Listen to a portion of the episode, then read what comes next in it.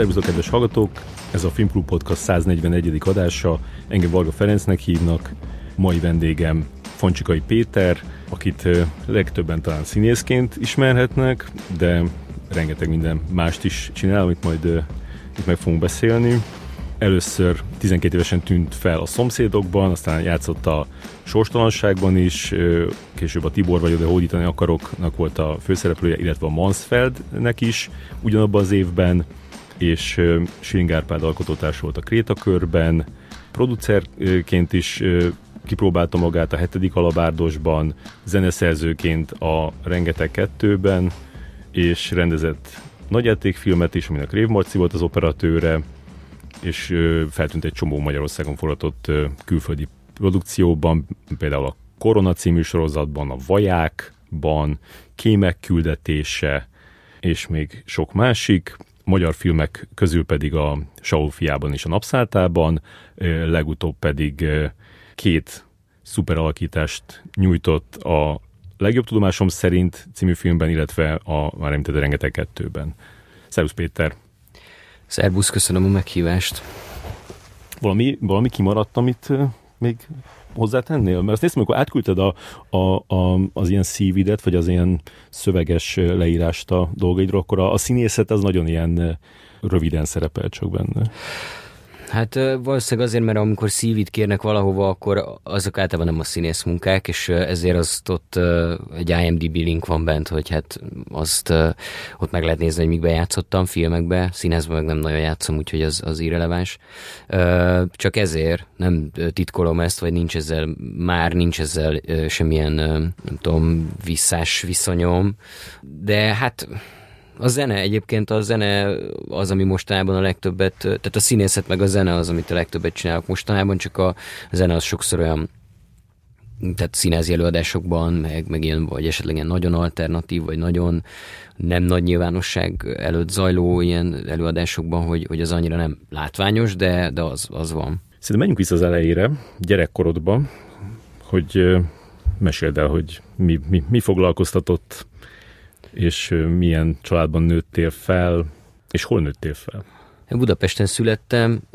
a harmadik kerületben éltünk, amíg a családi fészekben addig éltem, addig végig a harmadik kerületben, úgyhogy abba volt költözés is, de az is a harmadik kerületen belül.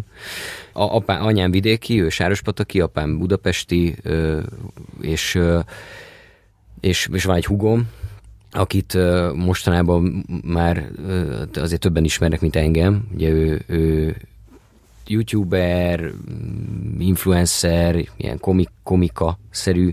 figura, ő is azért itt több mindent csinál, egy, egy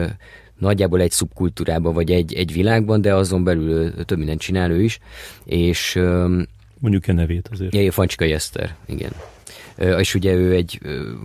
van egy YouTube csatornája, ahol főleg ilyen anyaság, környezetvédelem, környezetudatosság,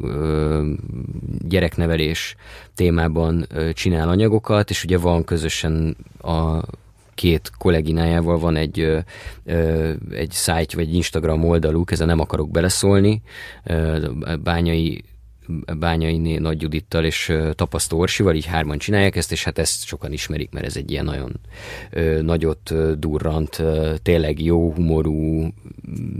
jó kezdeményezés. Egészen a nőklapja címlapjáig repítette őket. Igen, igen. És egyébként ez azért is most, ez azért jó, hogy, hogy ez szóba került rögtön, mert hogy, hogy, hogy volt ilyen azért a gyerekkorunkban, Szerintem sokszor volt ilyen, hogy én voltam az idősebb, meg én akkor már játszottam színházba, vagy filmbe, vagy nem tudom, és ő meg, a, ő meg az én kis hugom volt, én próbáltam nem így kezelni, mert mint hogy nem, nem, nem lekezelni, de hogy nyilván azért sokszor ez bejött, hogy jaj, a, a, a Petinek a huga, vagy a Péternek a huga, és ez mostában nekem tök jó élmény volt ezt látni, hogy sokszor most, tehát most van ez először értem, hogy sokszor úgy fordulnak oda hozzám, hogy, hogy, hogy nem te a bátyja vagy a, az Eszternek, és akkor hogy ez így így felnőtt korunkra ez így megfordult, vagy, vagy, vagy, vagy összeért, vagy nem tudom, és egyébként sok évet dolgoztunk együtt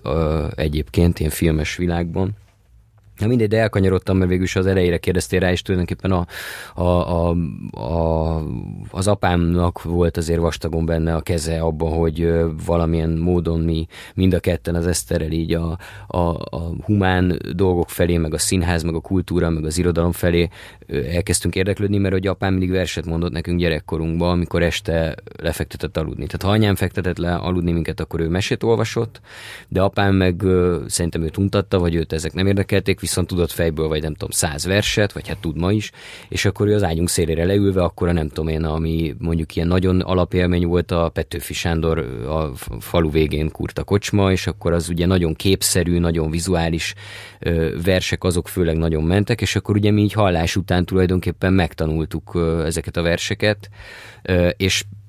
iskolás korunkra mind a ketten az Eszterrel egy csomó verset tudtunk fejből. És akkor én e- egyszer apám mondta talán, vagy az iskolába, mit ünnepségeken biztos mondtam verset, és akkor lehet, hogy mondták, hogy van ilyen szavalóverseny, és akkor arra elmentem, és, és akkor az, az nagy sikerélmény volt, hogy rögtön az első ilyen szavalóversenyt 7 évesen, azt megnyertem, a, a, a, a kerületi szavalóversenyt, és akkor utána rendszeresen jártam ezekre, és tulajdonképpen innen, innen jött uh, ennek az egésznek, tehát hogy innen vezetett aztán az út mindenbe, ami színház, meg film, meg, meg ilyesmi. És nem volt más olyan dolog, ami még szintén érdekelt? Elég sok minden érdekelt, de az már azért inkább kamaszkoromba, kora kamaszkoromba kezdődött el, hogy ez nemrég jutott eszembe, hogy még a tök régi, nem tudom milyen asztali számítógépre én már fölraktam valamilyen zeneszerkesztő programot, miközben amúgy zenélni igazából nem tanultam soha. Tehát jártam, mit tudom, fél évig csellozni, meg kötelező furúja az iskolába, de hogy azért ezek nem voltak komoly ö, zenei tanulmányok, és tök a dolgokat csináltam, de hogy úgy pötyögtem a, úgy a gépen, meg a, meg a fotózás az, ami viszont, ö, ami viszont elég hosszan ö, hát elkísért meg, meg hogy ma is tulajdonképpen azért van, meg a vizualitás, azt nem nagyon tudtam amúgy hova tenni, mert a családban erre nem nagyon volt tehát apám se egy kimondottan vizuális típus, anyám, talán anyám egy kicsit inkább, de tőle az ő családjából örököltem valahogy ilyen régi analóg fényképezőgépeket, és akkor azokkal úgy, azokat úgy próbálgattam azokkal fotózni ilyen 13-14 éves koromtól. De volt egy szomszédunk, egy, egy apámnál valamivel idősebb ö,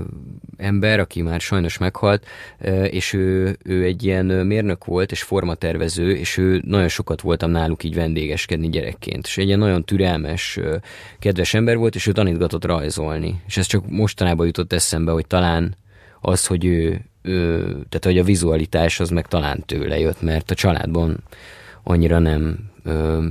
amit a nagyapám, ő meg nagyon ilyen kétkezi ember volt, nagyon ügyes volt, tudott hegeszteni, fával dolgozni, mindent meg tudott csinálni, és mondjuk az, az, az is volt, az is hatással volt rám, mert én azért mindig is ilyen szerelgetős, meg ilyen, ilyen barkács, barkácsolós ember voltam, meg vagyok most is, szóval, hogy talán ezek, de a, biztos, hogy így intellektuálisan a legmélyebb nyomot az azt hagyta, hogy apám ezekkel a versekkel bombázott minket. Először apám mesélt az orvosokról, vagy a sebészekről valamiért, mert családban volt így a felmenők között, és akkor nagyon tetszett nekem ezt, hogy sebész, hogy ez milyen szép dolog, hogy, hogy így a testet így valaki tudja így gyógyítani, meg így, szóval, hogy egyáltalán ez a fajta tudás, és akkor, az, akkor azt elképzeltem, hogy én majd sebész leszek, erre emlékszem, de aztán nagyon hamar ez kiderült, hogy, vagy hát ez eltűnt, és akkor utána meg arra emlékszem még, hogy 11-2 éves, hogy én hogy ügyvéd akarok lenni. De valójában abban azt tetszett, hogy az amerikai filmekben láttam, tudod, hogy a tárgyalóterembe így mászkálnak, és akkor így fel alá járkálva érvelnek, meg vitatkoznak, és valószínűleg ott is a színészet tetszett benne inkább és hát miután a klasszikus oktatásban soha nem voltam kimondott a rossz tanuló, de jó se igazán nem nagyon érdekelt, és akkor mindig úgy megúsztam valahogy, ezért nekem ezek a klasszikus szakmák, ezek nem nagyon jöttek szóba, mert nem, valószínűleg nem vettek volna fel sehova a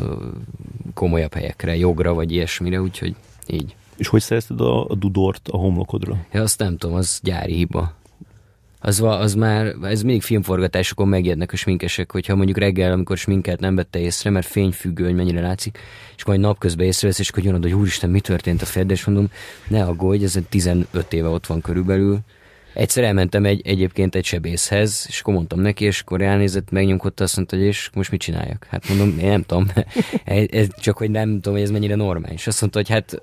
amíg nem fáj, meg nincs semmi íze, addig kár vele foglalkozni, mert csak egy heg lesz a helyén. Hm. És van egyébként, hogy a, a hugom küldte egy pár éve, van egy amerikai színész, de nem tudom a nevét, kivételesen, de a Tom Hardy-nak az ilyen hasonlásai, vannak tudni ezek, hogy, hogy így hozzák ezeket az ikertornyokat, és tényleg megdöbbentően hason, egymásra hasonlító színészek vannak, és ez a színész, ez a, most lehet, hogy dehonestáló, így mondom, de a szegény ember Tom hardy így, így ránézés, és neki is van egy ilyen a fején, úgyhogy úgy voltam vele, hogy hát a hollywoodi színésznek jó, a, jó így, akkor, akkor én se fogok ezzel uh-huh. plastikai sebészhez menni, vagy nem tudom.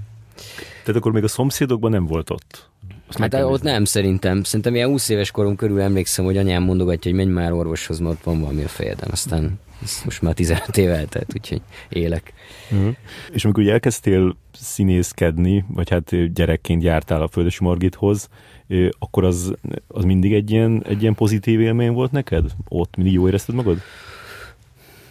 Nem, ö, többnyire igen, de, de a legelején emlékszem, hogy azért az nekem probléma volt, hogy ugye tizen, ti, hát igen, 97-98-ba kezdtem el járni szerintem, úgyhogy a szomszédokat már biztos, hogy úgy volt, hogy akkor már oda jártam. És azért az elején nekem azért voltak gátlásaim, tehát ö, szerettem mondjuk verseket mondani, de az egy, ugye az egy szóló műfaj, ott kiállsz, meg tudod a szöveget, tudod, hogy hogy akarod eljátszani, és akkor azt így végignyomod. És abban pillanatban, hogy a Margitnál voltak ilyen, ott ugye a, ott a, a, az óráknak a magja, vagy a, a mindenki által leginkább várt és legizgalmasabb része, azok a helyzetgyakorlatok voltak, amikor, amikor összerakott embereket, kitalált vagy mondott egy helyzetet, általában ugye valamilyen családi vagy iskolai ö, szitu. Ugye ezek nagyon sokszor bizonyos szinten terápiás jellegű dolgok is voltak, mert hogy, hogy mondjuk el kellett játszani, hogy a, ö, mit tudom, halálos beteg a valamelyik szülőd, vagy, vagy, vagy az iskolában megloptak, vagy szóval, hogy sokszor elég súlyos helyzeteket is feldobott, és azért nekem az elején az, az nehézség volt például, hogy, hogy azért másokkal együtt a színpadon viszonyulni, egymáshoz érni esetleg. Például abban volt egy ilyen erős gátlásom, hogy és mondjuk még nem voltam, tehát még gyerek voltam, tehát nem, nem, ilyen, nem is ilyen szexuális értelemben, vagy jelleggel. Aztán később az is, amikor már kamaszként volt esetleg olyan jelenet, hogy megfogja egymás, megfogja a fiú, lány egymás kezét, vagy volt ugye később esetleg olyan is, hogy van egy csók jelenet, vagy mit tudom én, az is, de hogy, de hogy már így egész az elején nekem az, hogy másokkal együttműködve a színpadon hogyan lehet jól dolgozni, az, az először nagyon ö, hát talán ijesztő volt, igen. De azért hamar elmúlt, és nekem nagyon sok gátlásom ott így jó értelemben azt hiszem feloldódott. Aztán később meg azért nem éreztem magam mindig jól, mert azért voltak ott már ilyen Szóval, hogy ö, nem akarok ilyen, nem akarok rosszakat mondani azért alapvetően, mert, mert egy nagyon a Margit ő azért egy nagyon nagy kaliberű ö, ö, pedagógus és, és, és ilyen csoportvezető ember, de azért voltak egy idő után már ilyen fiatal felnőttként már úgy elkezdtem látni, hogy néha, néha nem teljesen, nem minden eléggé, nem szakmai eléggé, vagy nem eléggé, nem tudom, szóval az is, hogy én vártam ott már mást, de hogy, hogy egy idő után nekem nem volt elég, vagy nem volt elég finom, vagy elég, elég, elég művészi értelemben eléggé ilyen kitalált, vagy ilyesmi. Mm-hmm. De, de azért, azért azt mondom, hogy 80 ban azért ez nekem inkább tehát nagyon sok minden azért onnan jött, meg onnan kaptam, meg, meg nagyon sok érdeklődés, sok dráma, amiket a Margit ajánlott olvasni valókat, mert nem tudom, szóval azért nagyon sokat művelődtünk, akik fogékonyak voltunk erre. Uh-huh. És ott neked eléggé úgy, úgy beindultak a dolgok, nem? Tehát, hogy a, ha azt nézzük, hogy a, a, a sorstalanság volt 2005-ben, abban mondjuk mennyi, mennyire voltál benne, mennyi, mennyi időt vitte az el? Hát igen, azt, azt jól érzékelhet, hogy azért az, az már az volt az első olyan filmes munka, ahol bár nem volt nagy a szerepem, de hogy, hogy volt benne szerintem, hát szem 8-10 napon biztos volt benne, és az már pont az a, az már pont az az időtáv, amikor már úgy kezdesz el, tehát amikor már ez egy nem rossz értemben véve rutinná, de hogy egy egy munkahelyé válik, és akkor már úgy, úgy elkezdesz jobban gyerekként, tehát akkor azért 16, 10, vagy mennyi voltam? Hát 15 éves lehettem, azt hiszem akkor, amikor az volt. És, és hogy már nem az van, hogy nem azzal megy el a figyelmet, hogy így állandóan nézed, hogy úristen, mi történik, miért hozzák ezt a darút, miért jön ez a mikrofonnal ez az ember, hanem ezeket megszokod, és akkor már elkezdesz jobban figyelni, a, vagy velem legalábbis ez történetett, vagy történt, hogy elkezdesz jobban figyelni, hogy mi a te feladatod, meg mi a te foglalt helyed ebben a gépezetben, és az, az meg az egésznek azért a, a, az izgalma, meg a megterhet, tehát azért az rohadt fárasztó dolog igazából, felnőttként is, gyerekként pláne, 12 órákat, nem tudom, állni szélbe, hóba, itt-ott, amott, szóval, hogy azért ott voltak, és ráadásul hát az nyilván egy, egy holokauszt filmnél ez sokszor még inkább jelentkezik, mert, mert, mert tényleg ö, sokszor olyan helyzetekbe ö, kell sokat állni, ami, ami nem kényelmes, meg nem, nem kellemes. De hogy engem ez izgatott, vagy ez nagyon tetszett, ez az igénybevétel. Tehát, hogy, hogy én, én az egy gyerekként nagyon ilyen izgága, meg ilyen nehezen leköthető, fizikailag nehezen elfárasztható gyerek voltam, és szerintem ez még kamaszként is akkor úgy jól esett, hogy, hogy itt így le vagyok fárasztva, meg így tényleg a nap végére úgy érzed, hogy fú, azért itt most egy kicsit így el, elpusztultál fizikai értelemben ebbe, és akkor ez, úgyhogy az egy abszolút ilyen szempontból mérföldkő volt, aztán meg hát nagyon ugye ilyen megtisztelve érezte magát az ember, hogy, hogy az ilyen emberekkel lehet együtt dolgozni, és aztán más kérdés, hogy a film azt, azt ugye semmilyen szinten se tartom sikerültnek, vagy ezt tulajdonképpen egy félreértés, félreértelmezésének tartom a regénynek, a nagy részét ennek a filmnek, de, de ettől még az emberek, akik csinálták, a többség nagyon jó szakemberek, és nagyon jó, jó volt velük együtt dolgozni, akivel mondjuk ilyen élő talán, hát nem azt mondom, hogy élő viszonyom, mert nem vagyunk napi kapcsolatban, de mondjuk a Nagy Marcel, aki ugye a gyerek főszereplőként, gyerekként ott a főszereplő volt, és egy igazán érdekes, nagyon, tényleg nagyon figyelő, ilyen figyelő ember volt már akkor is, és ugye belőle egy tök jó operatőr lett, és vele mondjuk kapcsolatban vagyunk valamilyen szinten, a hugomnak, hugomnak jó barátja, Ja, úgyhogy az, az egy meghatározó dolog volt, az egyértelmű. Uh-huh. Akkor nyilván tisztában voltál a, a, a regénynek a, a jelentőségével, és hogy, hogy ez egy mekkora nagy dolog, hogy most akkor ez a Nobel, Nobel-díjas, akkor már Nobel-díjas volt, ugye? Igen. regényből ti csináljátok meg a filmet, de hogy közben már ezt a, ezt a, ezt a félreértelmezést is már észlelted? Nem, nem, nem, közben nem, meg még utána, tehát még amikor bemutató volt, és azzal a lelkesedéssel 16 évesen mész, hogy, hogy és a Harkányi Bandi bácsival együtt játszottunk benne, és a, tehát tényleg az egész, ez egy ilyen nagyon felemelő és izgalmas dolog volt. Kicsit szerintem ennyi akkor el is voltam magamtól ájulva, hogy én ebben részt vettem, tehát szemben volt azért ilyen önhitség, vagy ilyen nagyképűség is valószínűleg, és akkor ugye rögtön jöttek az ilyen negatív kritikák, és akkor emlékszem, hogy ilyen nagyon, ilyen, ilyen nagyon vérmesen így próbáltam megvédeni a filmet, hogy, az, hogy azok nem értik, akik most azt mondják, hogy, hogy és akkor utána, hogy azért én előtte olvastam már a könyvet, és akkor ahogy valamit egyszer nem meghallhattam, hogy megértettem, hogy mi a kritika a film és akkor azzal a szemmel ö, is megnézve, és hát a regény az rám nagyon nagy hatással volt, tehát az, az ö, és nem tudtam, hogy de a, később értettem meg, hogy az, ami miatt a regény nagy hatással volt rám, abból semmi nincs benne a filmben tulajdonképpen. Nem is vagyok benne biztos, hogy meg lehet egyébként filmbe csinálni azt, ami, tehát ez a, ez a mánia, hogy csináljunk egy, egy Nobel-díjas regényből nyilván filmet kell csinálni, hát nem kell, mert vannak az irodalomnak olyan képességei, amik szerintem nem, vagy, vagy csak úgy alkalmazhatók a filmre, hogy olyan gyökeresen kell belenyúlni a nyelvbe, a filmnyelv. Tehát a, a, ezt a filmet akkor lehetett volna szerintem jól megcsinálni, hogyha ha egyáltalán, ha belemer nyúlni annyira a filmnyelvbe, amennyire a, a könyv belemert, a szöveg belemert nyúlni, nyúlni a, a, a, a szöveges nyelvbe, és hát ez nem, és ez, az nyilvánvaló, hogy ez nem a nem azoknak a vezető alkotóknak, tehát ez nem a Koltai Lajosnak a, lett volna, a,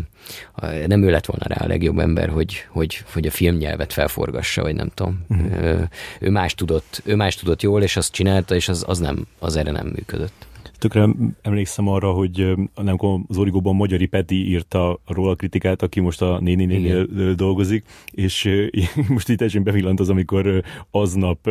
reggel ott olvassa bent a könyvet, mert nem olvasta soha, elolvasta a, a, a regényt úgy délig, aztán elment a vetítésre, visszajött, megírta a kritikát, és ment haza. Neki volt egy ilyen sorstalanságos napja. Az, az igen, az egy komoly, azért az egy komoly teljesítmény, igen. És aztán rögtön következő évben két főszerepet is eljátszottál, nem tudom, ezek időben a Mansfeld és a, a Tibor, azok hogyan voltak? A bemutatási időrendje az az volt, hogy a tehát a Tibor az előbb, lett be, az előbb forgott le, és előbb lett bemutatva, mint a Mansfeld, viszont valójában a Mansfeld az egy egyéves előkészítő történet volt a nekünk gyerekszínészeknek is. Tehát volt folyamatos, hetente jártunk próbálni, meg tábort tartottak nekünk, ahol filmeket néztünk, az egykori, ugye volt egy nagyon komoly dokumentumfilm a, a, azokról a srácokról, akik, akik ebben a bandában, a Mansfeld voltak, és, és, és akkor azt, azt néztük, meg, meg olvastunk rengeteget, szóval, hogy a Mansfeld az, az 2000 az hogy is volt, 2006 elején forgott, ilyen január-március között, és 2006 ugye nagyjából akkor lett bemutatva, október 23-án lett bemutatva, ami ugye azt ugye szépen elmosta akkor a, a, a politika, meg az utcai ö, harcoknak a, a vihara. Meg hát a szabadság szerelem is. Igen, hát ugye az egy ilyen nagy konkurencia volt tulajdonképpen, de valójában, és a, és a Tibort azt pedig, azt pedig előző évben mutattuk be, de valójában amikor engem a Tiborra felkértek, akkor én már a Mansfeldre készültem. Hmm. És akkor ettől volt is egy olyan helyzet, hogy én, hogy én a, a, az Andort, a Szilágyi Andort felhívtam, aki, aki a Mansfeldet írta és rendezte, és akinek ez egy 30 éves projektje volt igazából. És akkor felhívtam, hogy hát figyelj, hogy, hogy, hogy most felkértek egy ilyen szerepre, ami, ami az én felfogásomban egy ilyen himi-humi vígjáték, és, de, hogy, de hogy mégis azt érzem, hogy, tehát hogyha te azt mondod, hogy ezt ne csináljam meg, mert most mi együtt, tehát én akkor nagyon elkötelezett voltam ez iránt a film iránt, mint a Mansfeld iránt, hogyha azt mondta volna az Andor, hogy figyelj, ezt ne csináld már meg, mert nem akarom, hogy ez ragadjon rád, és aztán úgy nézzék a Mansfeldet, hogy a tini vígjátékos gyerek most akkor izé 56-os hős, és az Andor is azt mondta, mert nekem egy érvem volt, hogy hát szerintem az, az tök jó, hogy én most szerzek egy olyan rutint, hogy, hogy a, nem tudom én, a Tibor az talán 30 nap forgat, le annyi se volt, elég rövid volt, mondjuk 28 nap lehetett talán. Szóval, hogy 28 forgatási napból én 28-at a kamera előtt töltök, és ez, ez ahogy korábban a sorstalanságnál hivatkoztam rá, hogy ez a fajta rutin, ami, amire színészként igenis ez jól jön nagyon, hogy nem zavar az, hogy mi történik körülötted, hanem tudod használni és tudsz benne lenni. És akkor az Andor mondta, hogy persze csináljam meg, és szerintem is ez tök jó, hogy lesz egy ilyen, hogy már a Mansfeldben nem ezzel, ezzel már nem kell foglalkozni. Úgyhogy valójában a Mansfeld ez hamarabb kezdődött, de a Tibor az előbb lett bemutatva, meg előbb is forgott le, és aztán viszont a utóélete, utóéletét tekintve, meg hát a Tibort az természetesen sokkal többen látták akkor is, sokkal többen tudják ma is, vagy mm. ismerik ma is. Szóval kicsit megtörtént az, amitől fél, féltél. Hát igen, de, de tulajdonképpen ez meg, és ez valamennyire ez, ez tehát, de az viszont nem történt meg, tudod, hogy akkor, nem, akkor ez nem, a, a Mansfeldnek az nem ártott akkor szerintem, mm. hogy én előtte a Tibort játszottam, sőt, az még talán a, a, emiatt segített is neki, hogy lehet, hogy voltak olyanok, akik esetleg miattam nézték meg. Mm. Most nem a saját jelentőségemet felskálázondó, csak hogy ez a dolog, ez, ennek a logikája az ez, hogy jaj, ez, ez a gyerek, ez tök vicces volt, ez, akkor nézzük meg egy komoly szerepbe. De hát a, sajnos a Mansfeld se nem igazán sikerült szerintem az a film, tehát ö, ö, amit nagyon sajnáltam, mert én iszonyatosan hittem benne, és ezt nagyon akartam, és, és szerintem ott is valami, az ígéretből valami sajnos kimaradt, miközben egy, szerintem egy nagyon erős és nagyon ügyes forgatókönyv volt, egy, egy, egy, egy rutintalan ság miatt, vagy nem tudom, tehát az Andor, mint rendező nem volt rutinos, és, és lehet, hogy ez, ez vitte félre egy kicsit itt ott a filmet, miközben tényleg egy marha erős történet, és egy nagyon erős belső motivációval. Tehát, hogy tényleg az Andornak ez egy nagyon-nagyon komoly, tényleg 30 éves, vagy akkor még csak 25 éves mániája volt és neked milyen volt akkor abban az évben így először olvasni kritikákat a, a, a te alakításodról? Most nem jött el a Mesterázi Lili műsorvezető társam, aki ö, ö, covidos, de, de ő írta a, a kritikát a Mansfeldről, és kis screenshotoltam be egy részt, hogy nem tudom, hogy az remélem nem tépek fel vele sebeket, de ott ő, ő eléggé a, a a te nyakadba varta a, a, a filmnek a, a, sikertelen, vagy hát a, a, a, a nem sikerültségét. Nem tudom, hogy te akkoriban ezt, ezt, ezt olvastad-e, nem reményleg talán. Azt írja, hogy Fancsikai Péter, aki előző filmében Tibor néven hódított, itt megroppan a történelem és a tragédia súlyától, első perctől az utolsóig bénultan, álmatak szemekkel úszik át a filmen.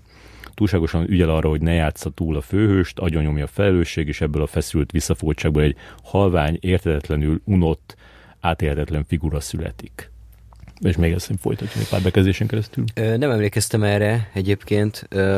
de biztos, hogy olvastam akkor, és biztos, hogy akkor rosszul esett, vagy gondolom, hogy akkor ez, ez fájhatott, de, de egyrészt szerintem mai fejjel visszatekintve azt gondolom, hogy, hogy részben igaza van, de azt is gondolom, hogy itt ebben nagyon sok, nem azért, hogy most tovább lökjem ezt, hogy másnak a nyakába varjam, de hogy ebben nagyon sok instrukció van. Tehát, hogy nagyon sok instrukció látszik. Az, ami én, annyi, aki ismer, az tudja, hogy én azért nem, a, nem vagyok egy ilyen álmatag, ö, nem tudom, ö, ilyen megalszik a tej a szájma típusú csávó, tehát tudok olyan is tudok olyan is lenni, de, de nem, nem, nem ez az alap jellemzőm. És ez, ezt azt feltételezem, hogy itt volt valami. Hát arra például emlékszem, konkrétan, hogy az Andor nem egyszer jelezte némán a kamera, a kamera mögül akár, akár jelent közben, hogy, hogy a szám, amikor nem beszélek, akkor ne csukva legyen a szám, hanem egy kicsit itt átva. Tehát egy picit, hogy nyis, nyis, nyíljon szét, nyíljanak szét az ajkaim, amitől volt ugye az nyilván egy kicsit így a bambaságot, vagy valami ilyen, hát nem tudom mit, de hogy nem, mindesetre nem egy ilyen hegyes, vagy egy ilyen élességet mutat, hmm. hogyha valakinek így nyitva van a szája. És ezt valamiért kértem, mert ő azt látta, hogy nekem jobban áll ez, vagy nem tudom. És ezek pici dolgok, de nagyon sok ilyen piciből aztán összeadódik ez egy olyanná, de én is valószínűleg sok mindent félreérthettem talán az instrukciókból. Az minden esetre az vicces, hogy, hogy, hogy nincs egyedül ezzel a kritikával, mert a másik, aki ezt állítja, az az Andor maga, tehát a rendező, akivel évekkel később értettem meg, hogy ő, hogy ő szerinte is azért nem sikerült ez a film, mert én nem voltam elég jó ebben. Ami nekem akkor évekkel később nagyon rosszul esett, mert ezt ő nekem nem mondta soha, nem, nem, tehát hogy hogy ez nekem tudod, így visszajutott a fülembe, hogy ő mondja,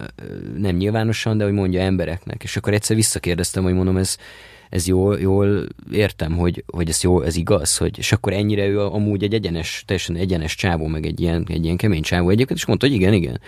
Hát de mondom, Andor, hát miért nem mondtad ezt, vagy miért nem, vagy, vagy, hogy, vagy hogy egyébként ezt nem gondolom. Tehát én nem gondolom azt, hogy az egész filmet én ö, csesztem el,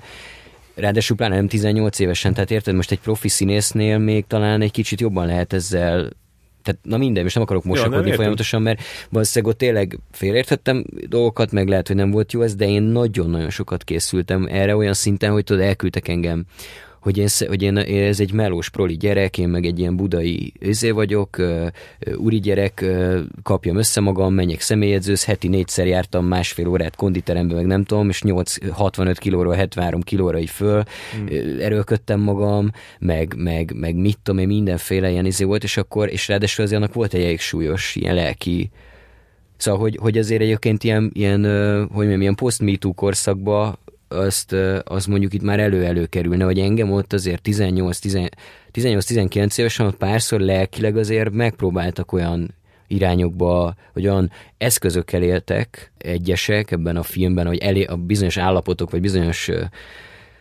dolgoknak az eléréséhez, ami nem igazán etikus, meg ami nem igazán volt, pláne nem egy, egy nagyon fiatal felnőttel szemben. Tehát ez nekem nagyon sok év volt, mire megértettem, hogy itt volt azért pár dolog, ami nem volt oké okay egyáltalán, és én ezzel nem akartam soha senkit ö, ö, így szembesíteni, de hogy, de hogy már pedig ö, na mindegy, szóval se tudod, hogy hogy hat egy 18-19 éves ember, hogy elkezdett terrorizálni, azért majd attól jó lesz, mm. és esetleg attól pont, hogy hát nem jó lesz, hanem nem annyira, hanem rossz, úgyhogy azért ez nem volt egy, nem volt egy tiszta történet sajnos. Mm-hmm. A Patreon támogatóinknak írtam, hogy, hogy kérdezhetnek tőled, és, és jött is kérdés, ezt Bíró Júlia kérdezi. Az, milyen volt élni, illetve hogyan birkoztál meg, hogy a széleskörű ismertség egy olyan témájú és humorú filmet talált meg viszonylag fiatalon, mint a Tibor vagyok, de hódítani akarok. Jelentette skatuját, és ha igen, akkor hogyan lehet ebből kitörni? Hogyan lehetett ebből kitörni? Persze, hát ez, ez jelent, jelentett skatuját. Skatuját talán nem már, már, most már nem, ez nem csak az idő miatt egyébként, meg a kor, tehát meg a, amiatt is, hogy én is azért változom, ö, ö, de de nagyon, tehát ez engem nagyon zavart amiatt, hogy tehát amikor, hát ez egyébként amikor te csináltál velem interjút majdnem tíz éve, azt hiszem. Igen. Ott is erre hivatkoztam, hogy, hogy megismernek az utcán, és akár megállítanak, vagy odajönnek, és, és az akkor nagyon zavar, mert hogy annyira másba voltam. Tehát konkrétan olyan tudom, hogyha valami tök másról gondolkodsz szépen, és akkor valaki egyszer csak így, így, így be, betrolkodik így a gondolataidba valami hülyeséggel, amivel te egyáltalán nem, tehát ami, ami nagyon messze van. De aztán ez persze ennek a, tehát ezt aztán ennek a dühét, vagy ezt, hogy ez ennyire idegesített, azt, el, azt elengedtem. Tehát, hogy tényleg nem... nem és aztán ez már nem történt? Tehát utána, vagy hogy egy, egy pont után már nem ismertek föl? Hát most az van, most már ugye egy kicsit ez ilyen virtualizálva történik, abból tudom, hogy levetítették valószínűleg valamelyik tévébe, vagy hát leadták valamelyik tévében a, a filmet, hogy akkor egyszer csak az Instagramon bekövetnek olyan emberek, akik biztosak, hogy nem ismerjük egymást, de tudod, ilyen, az ilyen kampányszerűen, tehát akkor hopp, egyszer csak bekövet egy nap három-négy ember, egy 14 éves kislány, egy, egy középkorú férfi, nem tudom, tehát, hogy, és, akkor, és akkor még van olyan, hogy valaki rám is ír, hogy jaj, nagyon jó színész vagy, vagy nagyon, és akkor abból, abból tudom, hogy ez most biztos, hogy az, azért ilyen impulzusszerű most ez, mert biztos lement a mit tudom, melyik tévébe, ami amúgy úgy tűnik, hogy elég gyakran megtörténik. Mm. Tehát, hogy ez, ez Na, de hogy a kérdést nem akarom el kikerülni, tehát hogy, hogy igen, jelentett skatuját, nem tudok, szerintem más kiút ebből nincsen, mint az, hogy bízol abba, hogy ezt majd egy idő után ha kapsz lehetőséget mást is játszani, akkor az átírja ezt, meg eltelik az idő, tehát mondjuk ha szakállam van, akkor nem annyira szoktak megismerni, vagy akkor ez kevésbé van, és, és azért ma már szerintem a, a szakma a szakmában, hogyha engem eljövnek mondjuk egy castingra, vagy nem tudom, akkor nem, nincs ez, hogy de most ez valahogy így el kéne érni, hogy ne a Tibor jusson eszünkbe. Oh. És amit, amit a, a, a filmnek a, a, a humorával, meg a témájával kapcsolatban kérdez, mert hogy, mert hogy egy, egyrészt ez nagyon, mondtad, hogy nagyon távol állt tőled az a fajta humor, de közben meg nem tudom, hogy, hogy azt egy jó sikerült filmnek tartod a maga műfaján belül. Hát az az igazság, hogy igen, tehát én igazából én ezt nem, tehát hogy, hogy azzal együtt az én ízlésemtől maximálisan távol és én nem is, valószínűleg én nem is láttam volna soha ezt a filmet, hogyha ha nincs hozzá így közöm. De ugyanakkor ezt nem tudom, tehát az idő is, az idő ezt is hozta, hogy én nem szoktam újra nézni ezt a filmet, szerintem akkor láttam kétszer ilyen vetítéseken, ahol ott kellett nekem is lennem, de, de hogy ilyen részleteket szoktam belőle ö, ö, látni, hogyha valamiért valahogy szembe jön, és azt gondolom, hogy ez olyan szempontból tök rendben van, hogy ez pont annyi, amennyi akar lenni, azt tök becsületesen végigcsinálja, vannak benne jó poénok, a, a, tehát hogy, hogy egy ilyen Szóval ez nem a kakipisi humor, hanem a kezem-fejem humor, mondjuk így ilyen színházi zsargonnal, tehát nem egy nagyon szofisztikált dolog, de például van benne, van benne jó pár olyan poén, amit ott, ott ilyen improvizációban ott helybe jött ki, akár az Egri Bálint találta ki, vagy én, vagy együtt valamit, és ezektől egy kicsit olyan frissebb, olyan a, bénak nagyon sok minden nagyon béna benne, és, és összességében az egészben van valami ilyen kis bénaság, de, de valahogy én nem tudok igazából erre se haragudni, se kártékonynak nem gondolom azért, tehát annál azért, hogy mondjam, könnyedebb az egész, vagy, vagy, vagy nem, nem, erőlt, nem, nem erőlködik. Talán ez, hogy úgy valahogy nagyon nem igaz, néha erőlködik, de, de hogy a maga vállalásához képest azt egy sikerült filmnek tartom, ha mondjuk most ez az összehasonlítás alapja, hogy a Mansfelddel, amivel nyilván nem összehasonlítható egyébként, de hogy ott meg pont az, hogy a saját vállalását igazából az a film nem tudja hmm. betartani, a Tiborral meg ilyen probléma nincsen. És hogyha mondjuk a, a, azóta eltelt 16 évben, azt hiszem most írt, rakta ki pár napja meg a film, hogy 16 éves a Tibor, hogy akarok, abban volt olyan ö, időszak, vagy, vagy időszakok, amikor, hogyha mondjuk megnyomhattál volna egy gombot, és eltűnik a, a, a Tibor az életedből, akkor megnyomtad volna? Persze, persze, hát egyébként igen. Igen, abszolút. Hát az, én annak, ha így, tehát ha így teszed fel a kérdést, akkor, akkor,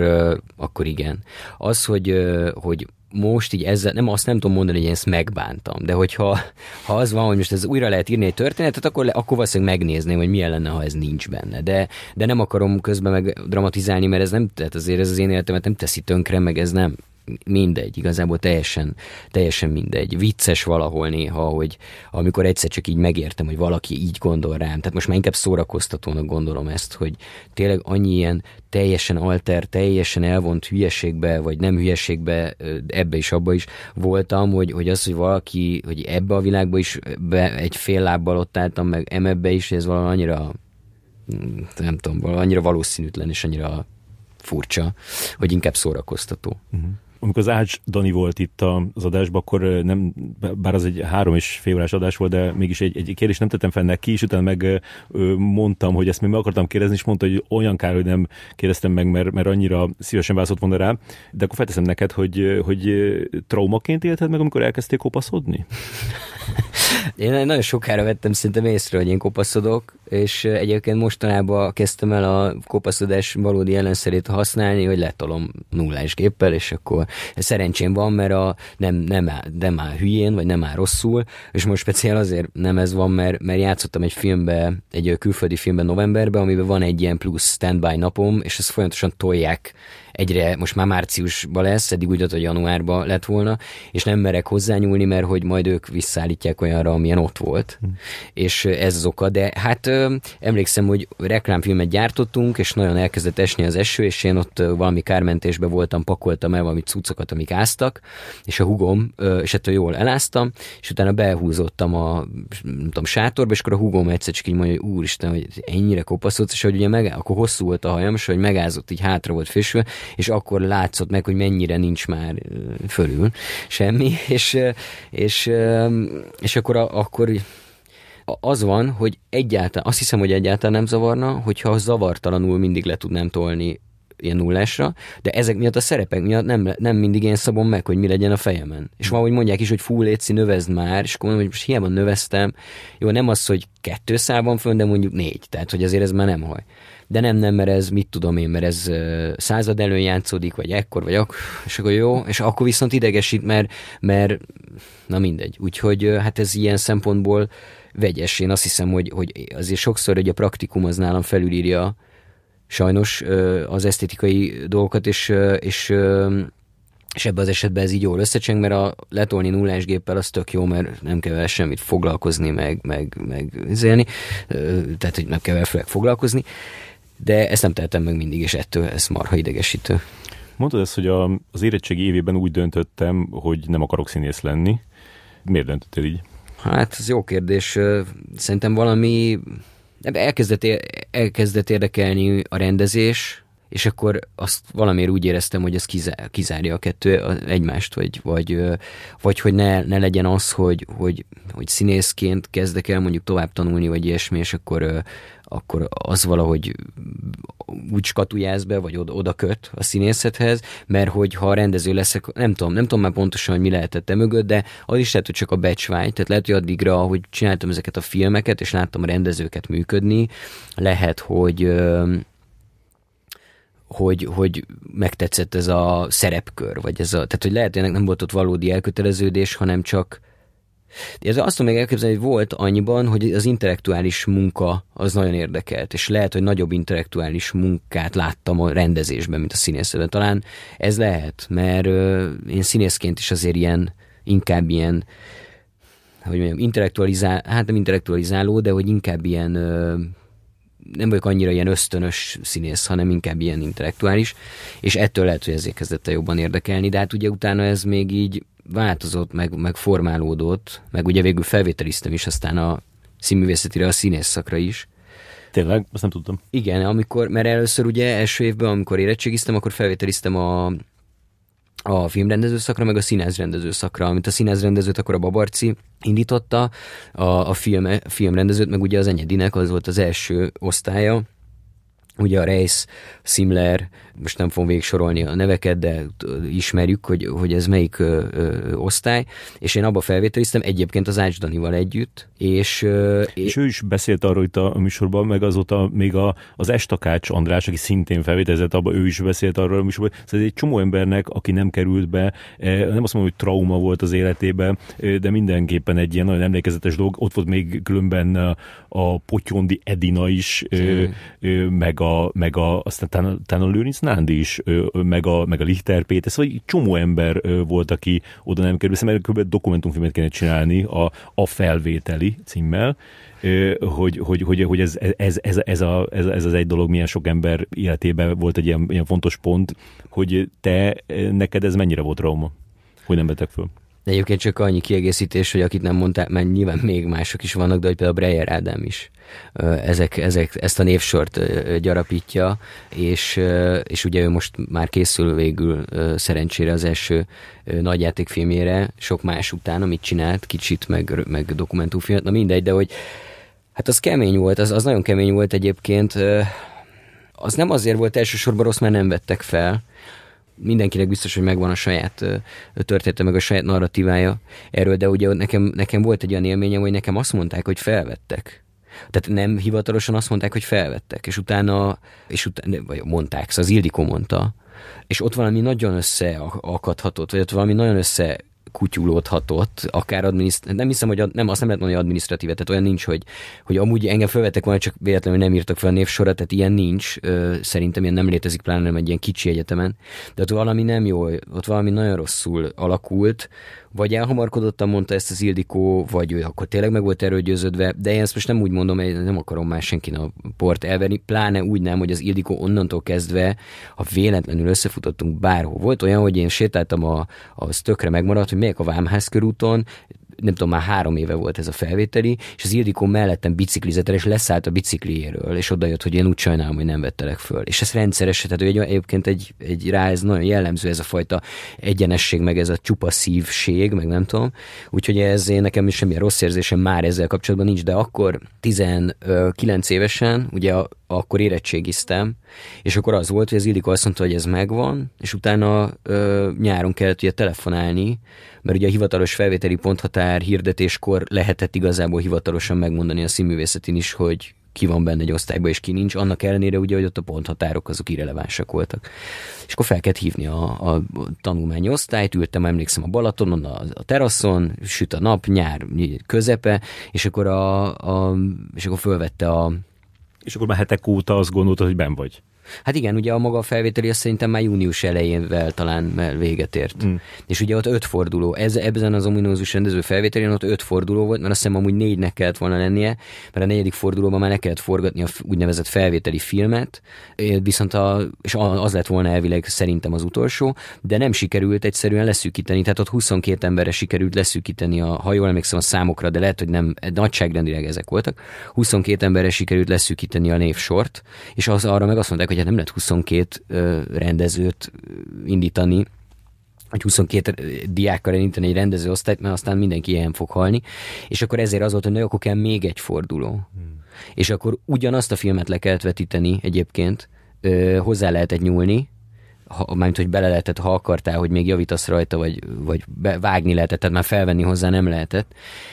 és ugyanazt a filmet még egyszer el kellett vetíteni, én kivágtam belőle azt hiszem 10 másodpercet egy ilyen montázs részből a közepéről, az Ildikóval egyébként egyeztetve, aki egyetértett, hogy ez nagyon jó ötlet, azt tényleg vegyem ki, mert így sokkal feszesebb, és utána ugyanazt a filmet még egyszer el kellett vetíteni, és tíz tanár bennült, megnézte, szavaztak, te ugye a szavazás eredményét, mint felvételiző nem tudta csak utána, tehát csak annyit tudta, hogy tovább jutottál, vagy nem. És akkor én tovább jutottam ebbe az ötödikbe, és ott az ötödikbe meg még egyszer ugyanazt a filmet levetítettem, ahol már nem tíz tanár ült benne, hanem azt hiszem húsz, de ugyanaz a tíz is, akik az előzőbe is. És akkor meg nem vette, és akkor meg kiderült utólag ilyen háttérinformáció, hogy meg senki nem szavazott rám. Tehát az a tíz, aki előtte egyhangulag rám szavazott, az másodjára már valamiért nem szavazott rám. És nem milyen kont, nem akarok ebből itt semmit így konteózni, vagy nem tudom, mert nem hiszem, hogy ilyen volt, bár annyi volt egyébként, hogy a legrettegettebb, egy dologtól féltem nagyon akkor, hogy majd a Gotár Péter ott fog ülni, és kérdezni fog valamit, mert tőle nagyon tartottam egyszerűen a, az aurája, meg a jelenléte az annyira ö, ö, ijesztő volt számomra 19 évesen, mondjuk később is, de hogy hogy a, akkor tényleg az ő figurája az nagyon ilyen tehát tényleg egy ilyen rigorózus figura, és természetesen az első kérdést azt ő tette föl, ahogy, ahogy lement a filmem, és ő, ő feltett egy kérdést a maga keresetlenségével, ami a, arra utalt, hogy, hogy, hogy nem jó a vége a filmemnek. De ezt tényleg úgy tette föl, hogy a kérdést is nehéz volt, hogy mi, mi is a kérdés, mert ilyen félszavakat mondott, csak hát most itt a vé- filmednek itt a vége, az így, az így mi? És akkor mondtam, hogy hát, és akkor tudod, 19 évesen ott összeszarva magadot ülsz, és akkor megpróbáltam így így, így nagyon jó diák módjára így, így megindokolni, hogy miért, miért ilyen elcsapott a vége a filmnek. És erről nem reagált semmit, olyan volt, mintha nem tudom, nem figyelt volna, vagy elaludt volna, miközben válaszoltam, és ettől valahogy egy olyan komikus helyzet alakult ki, hogy az egész terem így felröhögött, ahogy én a válaszomat befejeztem, és ő nem reagált semmit, és én még visszakérdezem, hogy nem tudom, elnézést, tanár úr, válaszoltam a kérdésre, és erre ő hebeget, habogott, és ezen egy röhögött egyet a terem, és én akkor nagyon megkönnyebbültem, hogy fú, ettől féltem a legjobban, hogy majd a Gotár mit fog mondani, és akkor, és ez és akkor ez ilyen jó kioldódott egy ilyen humoros helyzetbe. Most, hogy aztán nem hiszem, hogy ennek köze volt, csak utána tudod, mégis utána ülök másfél nappal később a Balatonon, fejvom a tanulmányosztályt, azt mondják, hogy ja, nem, nem vagy rajta. Marosvölgyi Judit a, a, a titkár, a tanulmányi titkár, akit egy ilyen legendás figura, és ilyen, ilyen marha mély hangja van, és akkor felveszi hogy haló, és akkor mondod, hogy hát, vagy van csak egy Péter és, és mondja, hogy a maga nincs rajta a listán viszont hallásra. És akkor, na hát az tényleg, az nagyon szar volt az nagyon szar volt, és akkor úgy ráadásul úgy ki lett rúgva egy kicsit a lábam, mert hogy, mert hogy nem is nagyon készültem semmilyen B-tervel. Leérettségiztem, nem jó, nekem azt mondták, hogy én fel vagyok oda véve, tök izgalmas lesz, megyek filmrendezőnek tanulni, és akkor apám kezdett el cseszegetni szeptemberben, hogy hát valamit kéne akkor csinálni. Legalább, hát de mondom már, most egyetemre már nem tudok, mert nem is adtam be máshol. És apám azért haragudott rám, hogy én nem adtam be a színész szakra, mert akkor nem adtam be valóban és akkor elmentem a fényképész iskolába, a Práter utcai ö, fényképész képzőbe, és ott voltam egy évet, és utána, utána felvételiztem a Máté Gábornak a színész osztályába, de akkor az volt már, hogy na jó, én innentől, tehát én most mindenhova beadom, ami szóba jött. És akkor hmm. beadtam ö, színművészeti, színházi dramaturgszak, filmdramaturgszak, színészszak, ö, MOME fotószak, Kaposvári Egyetem fényképészszak, és, ö, és akkor ahogy mentek sorba a felvételik, egyszer csak előállt az a helyzet, hogy a dramaturg szakra fölvettek, a színházi dramaturgra, filmesen ott, ott kivágtak a második fordulóban, és utána, és utána, köve, utána közben a momén is eljutottam a fotószakon az utolsó fordulóba, és el is mentem, és mondták, hogy, fel, hogy, hogy nekem lett azt a második legtöbb pontom, tehát én mindenképpen vagyok az osztályban. De mondom, jó, csak engem már fölvettek tegnap előtt a színházi dramaturg szakra, és amúgy holnap után kezdődik a, színház, a színész szakon a harmadrosta. És akkor ott már az annyira sok volt, hogy akkor felhívtam a Máté Gábort, akivel én amúgy előtte dolgoztam együtt, és nagyon jól tud, tehát hogy mi úgy szerintem jól értettük egymást, vagy, vagy, vagy tök jó munka kapcsolatunk volt, hát ilyen diák szinten dolgoztam én vele, de, de, de, de bírtuk egymást, meg, meg, meg egymás gondolkodását, és akkor én felhívtam, hogy figyelj, nem jövök el a harmadik fordulóra, mert mert, e, mert nem ennyi döntés, tehát ennyiből már nem akarok választani, és annyira nem akarok egyébként színész szakra járni, tehát én nem látom magamnak ezt a ö, én nem akarok egy kőszínházi színész lenni, meg, meg, meg szenvedni ebben az egészben így, és akkor ö, legalább akkor be tud szívni mást erre a helyre, és akkor ő nagyon sajnálta, meg tök jó fej volt, és mondta, hogy jó. És, és akkor, na mindegy, és akkor oda nem, de ugye akkor végül aztán a színezi dramaturg szakra mentem aztán végül. Na mindegy, de hogy ez, abban az időszakban ez volt a történet, hogy így, így jöttek ezek össze, és egyébként maga ez a filmrendező felvételi, az tényleg rossz volt, de, de nem, de hát tök, tök érthető, meg tökre, ott tényleg egy tök erős, tehát most csak a felsoroltál egy pár embert azokból, akiket nem vettek föl, és egyébként ő nekik is vagy filmrendezőként, vagy másként, de tök jó dolgokat csinálnak, meg tök jó karrierjük van, tehát hogy valahol látszik ebből is, hogy nem volt annyira, tehát hogy talán azt lett volna tévedés, ha fordítva történik, és azokat az embereket veszik föl, és azokat nem, akik most, szóval, hogy... Igen, ezért mondom, hogy ez nagyon jó dokumentumfilmet lenne róla csinálni, mert, mert az is, hogy, hogy, hogy vajon az anyadi mit gondol arról, hogy akiket fölvet, azok közül mindent föl kellett volna venni, hiszen azért többen ott azt hiszem, hogy el is hagyták a pályát, vagy nem lett velük semmi, és hát az is lehet, hogy ha felveszi a, a, az ásdanit, vagy téged, akkor, akkor a, a, egy csomó olyan dolog nem születik meg, ami meg így megszületett. Hát igen, és egyébként én most én mostani eszemmel egyáltalán nem bánom, hogy, tehát ezt azért mondjuk még hozzá kell tennem, hogy én egyáltalán nem bánom, hogy, hogy én nem azt, hogy engem nem vett fel, mert én magamat ismerve nehezen tudom elképzelni azt egyrészt, hogy én végigcsináltam volna ezt a képzést, tehát én nekem abban a legfontosabb az hogy az Ildikóval, akinek én a, a, a filmjeit imádtam, és nagyon kíváncsi voltam az ő, ő rá, mint tanára, de nekem ő volt ebbe a fő motiváció, hogy hozzájárnék. De az, hogy egyébként a színművészetén a minden ismert és nem ismert problémájával, nehéz az akkori ö, ö, problémáival, ö, tehát nekem így is nagyon sok konfliktusom volt aztán a színház, színházi dramaturg szakon is, meg de mindegy, ez az én, valószínűleg én, én vagyok egy ilyen sokszor ilyen nehezen összeférhető ember, de hogy ö, hogy hogy én nem, én valószínűleg, én nehezen tudom elképzelni, hogy ezt öt évig oda jártam volna, és én azt végigcsináltam volna, és ne lett volna olyan pont, ahol ez valahogy megtörik, úgyhogy tehát egyébként az Ildikó nagyon szépen a partizános interjúban, a vágatlanban például ott nagyon sokat beszélnek erről, és ugye pont ezt mondja, és ez annyira szép, és annyira tisztelem ezért is őt a, a gondolkodásáért, meg a, a, az érzékenységért, hogy azt mondja, hogy igazából nem azok miatt aggódik, akiket nem vesz fel, hanem akiket felvesz, hogy annak a, annak a felelőssége, vagy az, annak az ódiuma, hogy most én nekem, én ígérek ezzel ennek az embernek valamit, hogy én fölvettem, és aztán lehet, hogy nem lesz, nem fog sikerülni ugye ahogy most utaltál is rá, hogy vannak nyilván pálya elhagyók, szóval hogy kevés tanár gondolkodik ennyire felelősségteljesen, meg ennyire tiszta szívvel, lélekkel, úgyhogy ja, de szóval én ma már nem bánom ezt, vagy nem, nem baj. És amikor később, sok évvel később a testről és lélekről dolgoztál, Enyedi Ildikóval, ott, ott mit csináltál abban a filmben? Ez nagyon érdekes volt, mert ott az volt, hogy mi a, én akkor már nem voltam a Krétakörben, viszont a, a Schillingárpeddal dolgoztam éppen együtt. Egy svájci, egy svájci opera, Faust opera előadáshoz csináltam a, vetit, a ilyen díszlet, meg háttérvetítéseket, meg filmbetéteket, meg ilyesmiket. És ott volt egy ötlet, ja, ez a Berlioz Faust, amiben ö, egy az egyben benne van a Rákóczi induló, amit ugye a Berlioz írt, és ott van egy ilyen rész, hogy most mennek a katonák háborúba, és nem talált ki jobbat a, a szerző, hogy be, beledobta így az egyébként tök másra írt Rákóczi indulót, és ugye az opera első 40 percben csak ott van a Rákóczi induló, és nem tudsz vele mit kezd, nem tud vele semmelyik rendező sem mit kezdeni, mert teljesen minden szempontból kijut onnan nézni, és akkor valahogy, valahogy már nem tudom, hogy melyikünknek, hogy az Árpádnak, vagy nekem volt egy ötletünk, hogy ilyen, ilyen vágóhíd, ilyen mészárlást kéne oda berakni, és ilyen vágóhidi képeket kellene. És akkor tudod, elkezdtem ilyen netről összeszedegetni ezt, az, de hát mindig vagy nagyon rossz minőségű volt, tehát ez a, a, a mit tudom én, az állatvédő aktivisták által rejtett kamerával csinált izék, vagy valami ilyen nagyon megrendezett, nagyon szépenek mutatott ilyen vágóhidi történetek, és akkor ez, ez nem működött. Úgyhogy a hugom, akivel akkor együtt dolgoztunk, az, el, az, az főhívta akkori földművelésügyi minisztériumot, hogy kér egy listát, hogy az országban engedélye működő vágóhidak nak csak van egy listája, hiszen ők adják ki az engedélyt. És mondták, hogy igen, és átküldtek egy nem tudom hány ezer oldalas, vagy, vagy hány száz oldalas Excel-t, amiben Ilyen ott... sok vágóhíd van? Hát igen, ebbe beleértendő volt hogy vágópontok, tehát ahol csak, ahol, ahol ami szinte nem nagyobb, mint egy, egy háztályi, ö, izé, de hogy, hogy egy-egy állatot tudnak egy héten levágni, vagy és na mindegy, rengeteg volt. És azt le kellett szűrni, hogy ebből melyik az, ami szárnyos, melyik az, ami, na mindegy, szörnyű volt egyébként a, a más, vagy hát, szóval hogy közben szörnyű is volt, de, de iszonyú hatékonyan ő megtalálta,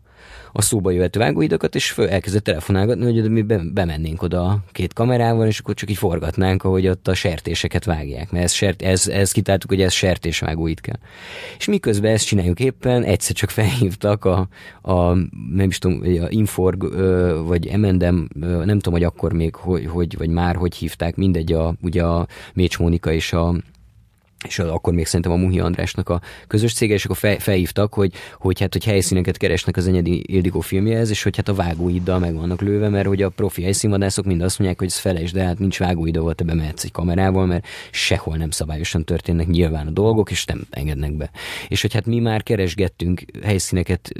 más filmekhez, és hogy nem tudnánk-e mi esetleg. És akkor hát én röhögtem magamba, hogy hát már éppen, éppen most néztük végig, a, csak akkor a, mi a sertés néztük végig, és akkor mondták, hogy neki, hogy de szaros marha kell, de szerencsére volt egy csomó vágóid, ahol volt ez is, az is. Hm. Na és akkor így jöttem a képbe, hogy én mondtam, hogy oké, okay, akkor van mit öt, tehát tényleg mondjuk százból volt öt, aki, akivel odáig el jutni, hogy oké, okay, oda megy, hogy jó, gyertek ide, majd meglátjuk. A legtöbb az volt, hogy rádrakta a telefont, hogy elhangzott, hogy kamera, meg mit tudom én. És akkor így, és akkor az Ildikót, tehát egyszer csak abban a helyzetben találtuk magunkat, hogy, hogy, hogy, hogy reggel hatkor veszem föl az Ildikót a Budán, és menjünk le Kecerre, Hajdunánásra, nem tudom hova, a kis Peugeot-mal, és ülünk egymás mellett az autóba, és három órát beszélgetünk, és ilyen vágóidakon nézzük, a, hogy, hogy, hogy most képileg melyik mennyire jó, meg, meg hol, hol, ugye én még a gyártási szempontokat is néztem, hogy mondom, fú, ez nehezen gyártható, mert ez vagy azért, mert kurva messze van, vagy azért, mert itt nagyon nem jó fejek, tehát ide nem, ide gond lesz, nagyon sokat fognak kérni, hogy mit tudom, és akkor, és ezeken az utakon nyilván ott egy csomót beszélgetünk, és akkor utána az volt, hogy akkor a, az egyik producer, az ifjabbik Muhi András, akivel én csomót dolgoztam együtt, ő mondta, hogy hát, hogy, hogy esetleg rakjuk össze együtt a a költség, tehát, pály, tehát a pályázatot, a, gyártás, a gyártási pályázatot. Ugye a gyártás előkészítésre már megvolt, akkor a, a, a pénz, vagy az már nyertes pályázat volt, abból történhetett ez is, hogy mi vágóidakat kerestünk meg, meg leterepszemléztünk mindent, utána mi még egy csomó más helyszínt is az Eszterrel ö, kerestünk nekik, és, és utána a költségvetést végül is együtt raktuk össze az Andrissal, meg az, hát ugye egy ilyen pályázatnak van egy csomó al része, ami nem csak a költségvetés, hanem egy csomó technikai anyag, meg, meg ö,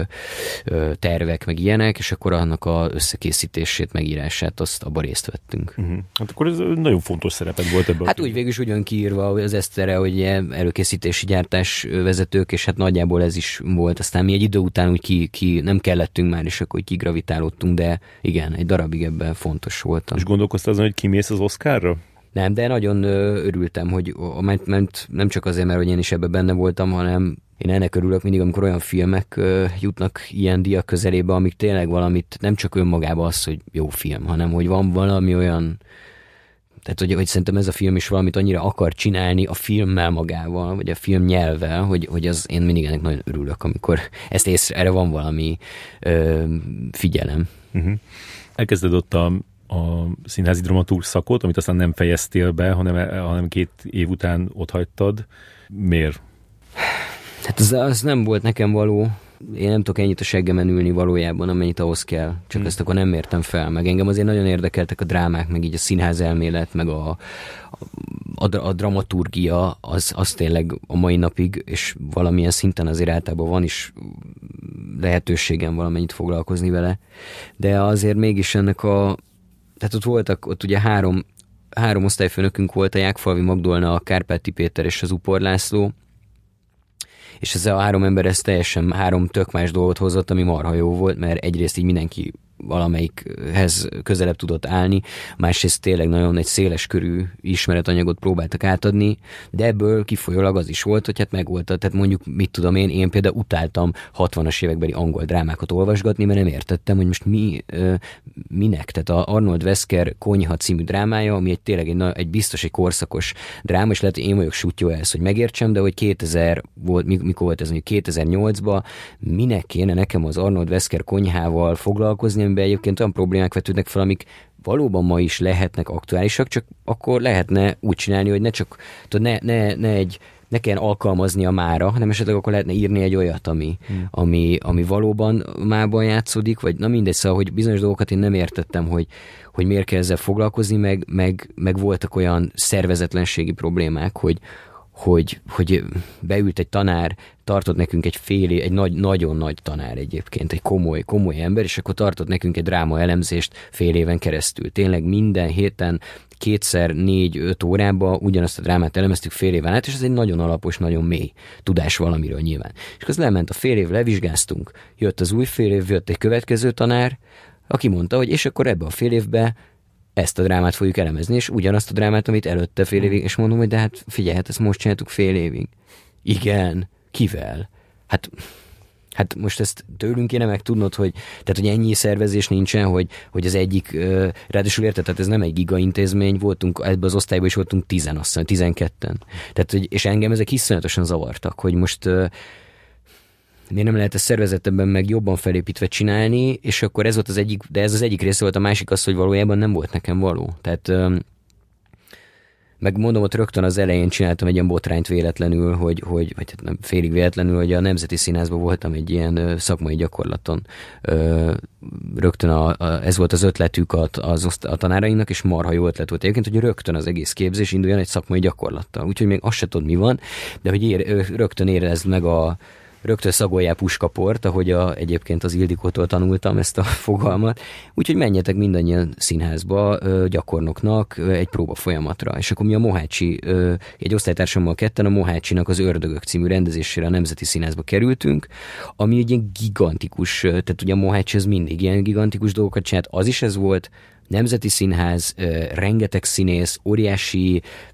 nyomás, mert a Mohácsi ugye az legendásan mindig hónapokat csúszott a bemutatóival, és ezt nem lehetett megengedni, mert úgyhogy olyan szerződések voltak ott aláírva, meg olyan ködbérek, mert nem tudom, hogy ennek most meg kell lennie, szamarha nagy feszültség. És próbanapló, annyi volt a dolgunk, hogy írjunk próbanaplót. És én írtam a próbanaplómat, és volt egy blog, egy blog.hu felület, amit 70-en ö, használtunk, akik előtte amúgy a Siling Árpád által szervezett ilyen komáromi ö, ilyen kéthetes ilyen színházi táborban voltunk. Mind színész, meg dramaturg, meg rendező hallgató, Kaposváron, meg Pestről, meg Erdélyből. És mi csináltunk egy ilyen blogot, akkor még nem, valahogy nem volt annyira ez a, a közösségi média, talán nem volt annyira készségszinten, úgyhogy ezt használtuk, hogy ide mindenki kiposztolja, hogy most itt lesz egy vizsgaelőadásom, gyertek megnézni. Ö, és akkor én meg elkezdtem oda kiposztolni ezt a próbanaplót, mert mindenkit marhára érdekelt, hogy hogyan dolgozik a Mohácsi. Voltak köztük olyan emberek, akiket amúgy tanított a Mohácsi, de hogy, hogy a többieket meg marhára érdekelt, és a Mohácsi azért nem nagyon nyilatkozott részleteiben soha a munka a módszeréről, meg a... Na mindegy, és akkor én ezt posztolgattam ki, de tudod, nem voltak nevek, tehát a nevek azok ki voltak uh, hagyva, mm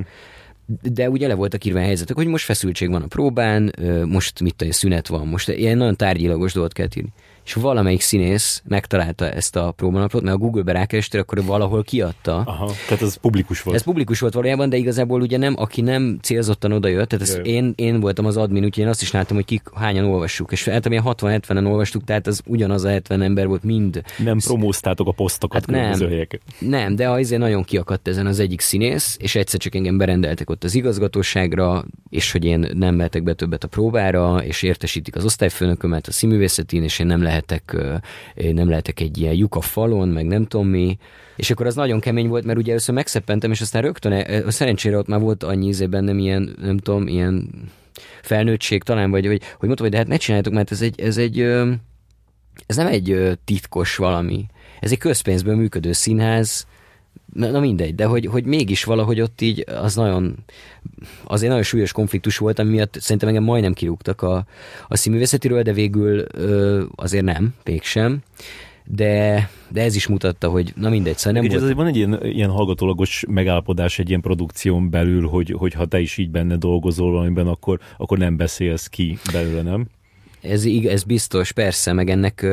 ez általában szabályozva is van, ugye, főleg a filmes filmben, tehát az, hogy mit mondhatsz el, meg mit nem, meg. De ez, de itt ilyen, tehát, hogy biztos, hogy hülye voltam, én utána annyit csináltam egyébként, hogy visszamentem egyszer, visszaosontam a, amikor van ugye a színházban ez, hogy, hogy világító, világítás próba, vagy nem tudom, amikor a rendező felrakja a fénykoncepciót, és akkor általában nincsenek benne színészek, ez általában éjszaka van, és egy asszisztens beáll, tudod, azokba a jelekbe, ahol majd lesz fény. És direkt ebbe az időszakba, ebbe az időpontba bementem, mert tudtam, hogy akkor csak a Mohácsi lesz ott. És én mondtam neki, hogy, hogy én elnézést akarok kérni, hogy, hogy nem kértem tőle engedélyt erre. És mondta, hogy ja, hát nekem mindegy. Azt csinálsz, ha, ha megkérdezted volna, én megóvtalak volna ettől. Mert én, én tudtam, hogy én tudom, hogy színészek nagyon könnyen befeszülnek nem volt benne semmi ízé egyébként, tehát amúgy a szövegben nem volt semmilyen dehonestáló, vagy ilyen ízé. Semmi nem volt. Csak egy, egy feszültség, ami, ami le volt írva, hogy most összevesztek, és most, vagy mit tudom, most valaki kiment a színpadról. Na mindegy. Jött. És akkor a Mohácsi mondta, hogy hát amúgy jobban jártam volna, nincs ez, de hogy, hogy egyébként meg őt nem zavar, és menjek nyugodtan próbára, amikor akarok, mert, mert ő, ő szóval ő tök jó fejmódon hát ez. De igen, hát 20, 20 éves voltam, tudod, nem jó mértem ezt fel, egyrészt, de másrészt meg meg olyan nagy, tehát nem olyan titkokat nem árultam el, ami bármi, bárkit sértett volna, vagy bár, na mindegy. Mm. Ebben az időszakban mentél el a Krétakörhöz is. Igen. Ö, visszatekintve, hogy, hogy értéked azt az időszakot, amit ott töltöttél? Hát az, az messze ott tanultam a legtöbbet, nagyon sok mindenről, tehát ugye ez az az időszak volt, amikor az Árpád feloszlatta az eredeti társulatot, és, és megpróbált valamit akar csinálni, ami sajnos nagyon nehezen volt definiálható, meg, meg nem sikerült igazából definiálni, hogy pontosan mit szer... De definiálni sikerült, me- megvalósítani nem sikerült egész pontosan azt. Volt valami, valami nagyon nagyon sok minden volt, nagyon súlyos ilyen ellentartás volt a közönség részéről, ami egyébként érthető volt, hiszen előtte feloszlotta a mindenki által, vagy a sokak által nagyon imádott társulatot. A szakma felől is volt, mert ugye egy csomó színész, meg csomó más ember így tulajdonképpen így elszélnek lett eresztve. Szóval ez egy nagyon konfliktuózus helyzet volt, és ebben ilyen nagyon fiatalon bekerülni ilyen szempontból nehéz volt, mert mi folyamatosan azt kell érezni, hogy egy ilyen mi ilyen sokan úgy tekintenek ránk, mint valami ilyen, nem tudom, ilyen potyázókra, vagy, vagy, vagy ilyesmi, meg hogy kik, most, hogy ki, ki a mindegy, most nem, nem akarok csúnyán beszélni, de hogy a, ki, ki az a Gulyás Marci, meg ki az a Fancsikai Péter, hogy végül is mi ketten voltunk, akik, akik ebben az új krétakörben végül is így hosszabb ideig, vagy az, elej, az, az első pillanattól a, szinte az utolsóig ott voltunk, és ugyanakkor valahogy egyszerre volt az, hogy nagyon sok lehetőség volt, tehát hogy, hogy lehet csinálni valamit Berlinbe, meg Prágába, meg Tokióba, meg nem tudom, meg az, hogy, hogy egyébként nagyon kevés eszköz van, és nagyon kevés pénz van, és nagyon minden magadnak kell megcsinálni. És én tulajdonképpen a készség szinten egy csomó mindent ott, ott tanultam meg. Most idézőjelbe operatőrködni, mert én nem vagyok egy filmes operatőr, kaliber, de, de, de egy kameramannál több, egy operatőrnél kevesebb, tehát hogy, hogy azt például egy az egybe ott tanultam meg azért, mert rá voltam kényszerülve, hogy, hogy dokumentálni kell dolgokat, kisfilmeket kell csinálni, nem tudom miket, és uh, például ez az utómunkában szintén rengeteg mindent autodidakta módon egyszerűen amiatt, mert muszáj volt, hogy, hogy, hogy, hogy bizonyos dolgok elkészüljenek, meg reprezentálva legyen a szervezet, vagy, vagy magába a projektbe kell egy ilyen, vagy szóval én ott iszonyú sok tárgyi ö, tudást, ö, vagy skill, soft és hard skill-t szedtem fel. Egyrészt. Másrészt az Árpáddal, meg a Marcival való közös gondolkodás, az egy iszonyatosan pesgő és inspiráló, és nem csak ővelük, mert, mert voltak még ugye más emberek, akik egy-egy projektre bejöttek, akár a koncepcionális tervezés szintjén, akár a végrehajtás szintjén, vagy a kivitelezés szintjén, és ezek, tehát az, hogy én ott láttam els, először dolgozni az Erdély Matyit, akinek akkor még a Rév Marci a, a kamera asszisztense volt, vagy olyan, de akár fő, tehát fővilágosítókig, tehát nem csak ilyen vezetőalkotókra gondolok, hanem egy-két olyan figurára, tehát sok, most ezért sok, nyilván sok szakmabeli hallgatja ezt a műsort, tudják ki a Hajdumiki bácsi, a legendás fővilágosító, akit én akkor 22 éves, egyszer csak bejön egy ilyen, akkor már közel 70 éves bácsi, és egy kurva jó fej, iszonyatosan ö, művész igényű világosító ember, vagy fővilágosító, és akkor vele is, meg még rengeteg ember, zenésztől színészen, színészek mind, tehát a, a, akik ugyan a krétakörből elmentek, vagy ellettek küldve, vagy ellettek, vagy ők nem akartak jönni ezzel tovább, de mégis egy-egy projektre jöttek. A Nagy Zsolt, a Nagy Zsolt sokat, ugye a Lilla végig, a Sárosdi Lilla, a Lánganna Mari, és akkor tényleg na mindegy, szóval, hogy most nem akarok ilyen, ezért egy ilyen panteont állítani, csak azt akarom mondani, hogy, hogy ez 21-2 éves emberként az a bizalom, meg az a lehetőség, hogy én most itt, itt vagyok, és itt lehetek, az nagyon fontos volt. Az, hogy egyébként mennyi mindenben, mennyi mindentől olyan értelemben elestem, hogy, hogy nekem például nem voltak ilyen klasszikus egyetemi éveim emiatt, hogy én a,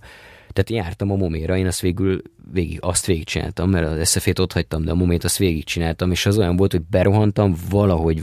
nagy nehezen, gyorsan izé, letudtam a vizsgát, vagy leadtam az anyagot, és rohantam vissza a krétakörbe dolgozni, és akkor volt olyan, hogy ilyen egybe ragasztott két-három napok, mert éjszaka vágok a krétakörbe, reggel megyek a moméra, mm. és izé, tehát, hogy, hogy, hogy az, az,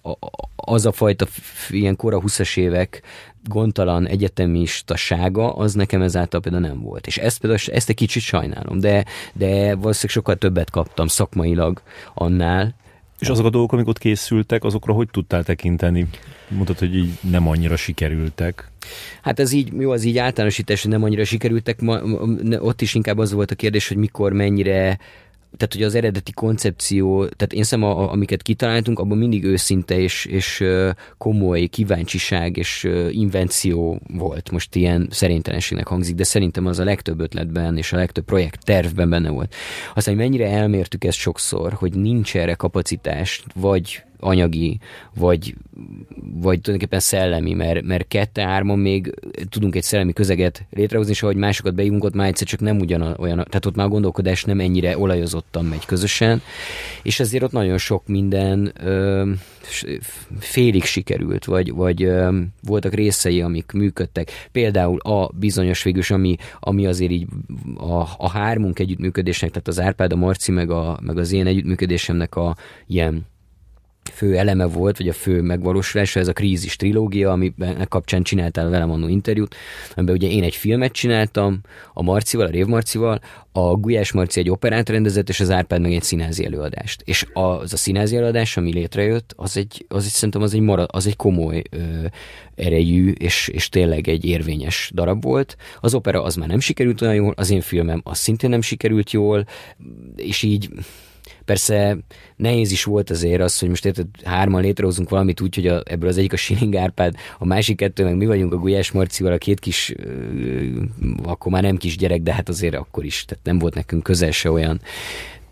tudásunk, meg, meg, meg lehet, hogy tehetségünk se, nem tudom, na mindegy, de hogy, hogy maguk a produktumok tehát van köztük olyan, amire a mai napig nagyon büszke vagyok, hogy, hogy abban részt vettem. Tehát amikor csináltunk olyan előadásokat, amik ö, ö, ki, ö, borsodi falvakban etnikai feszültségeket, mondjuk most így ilyen nagyon szárazon, de hogy, hogy, hogy olyan közösségi színházi projekteket, amikben tényleg pillanatokra sikerült elérni, hogy nagyon súlyos helyzetben lévő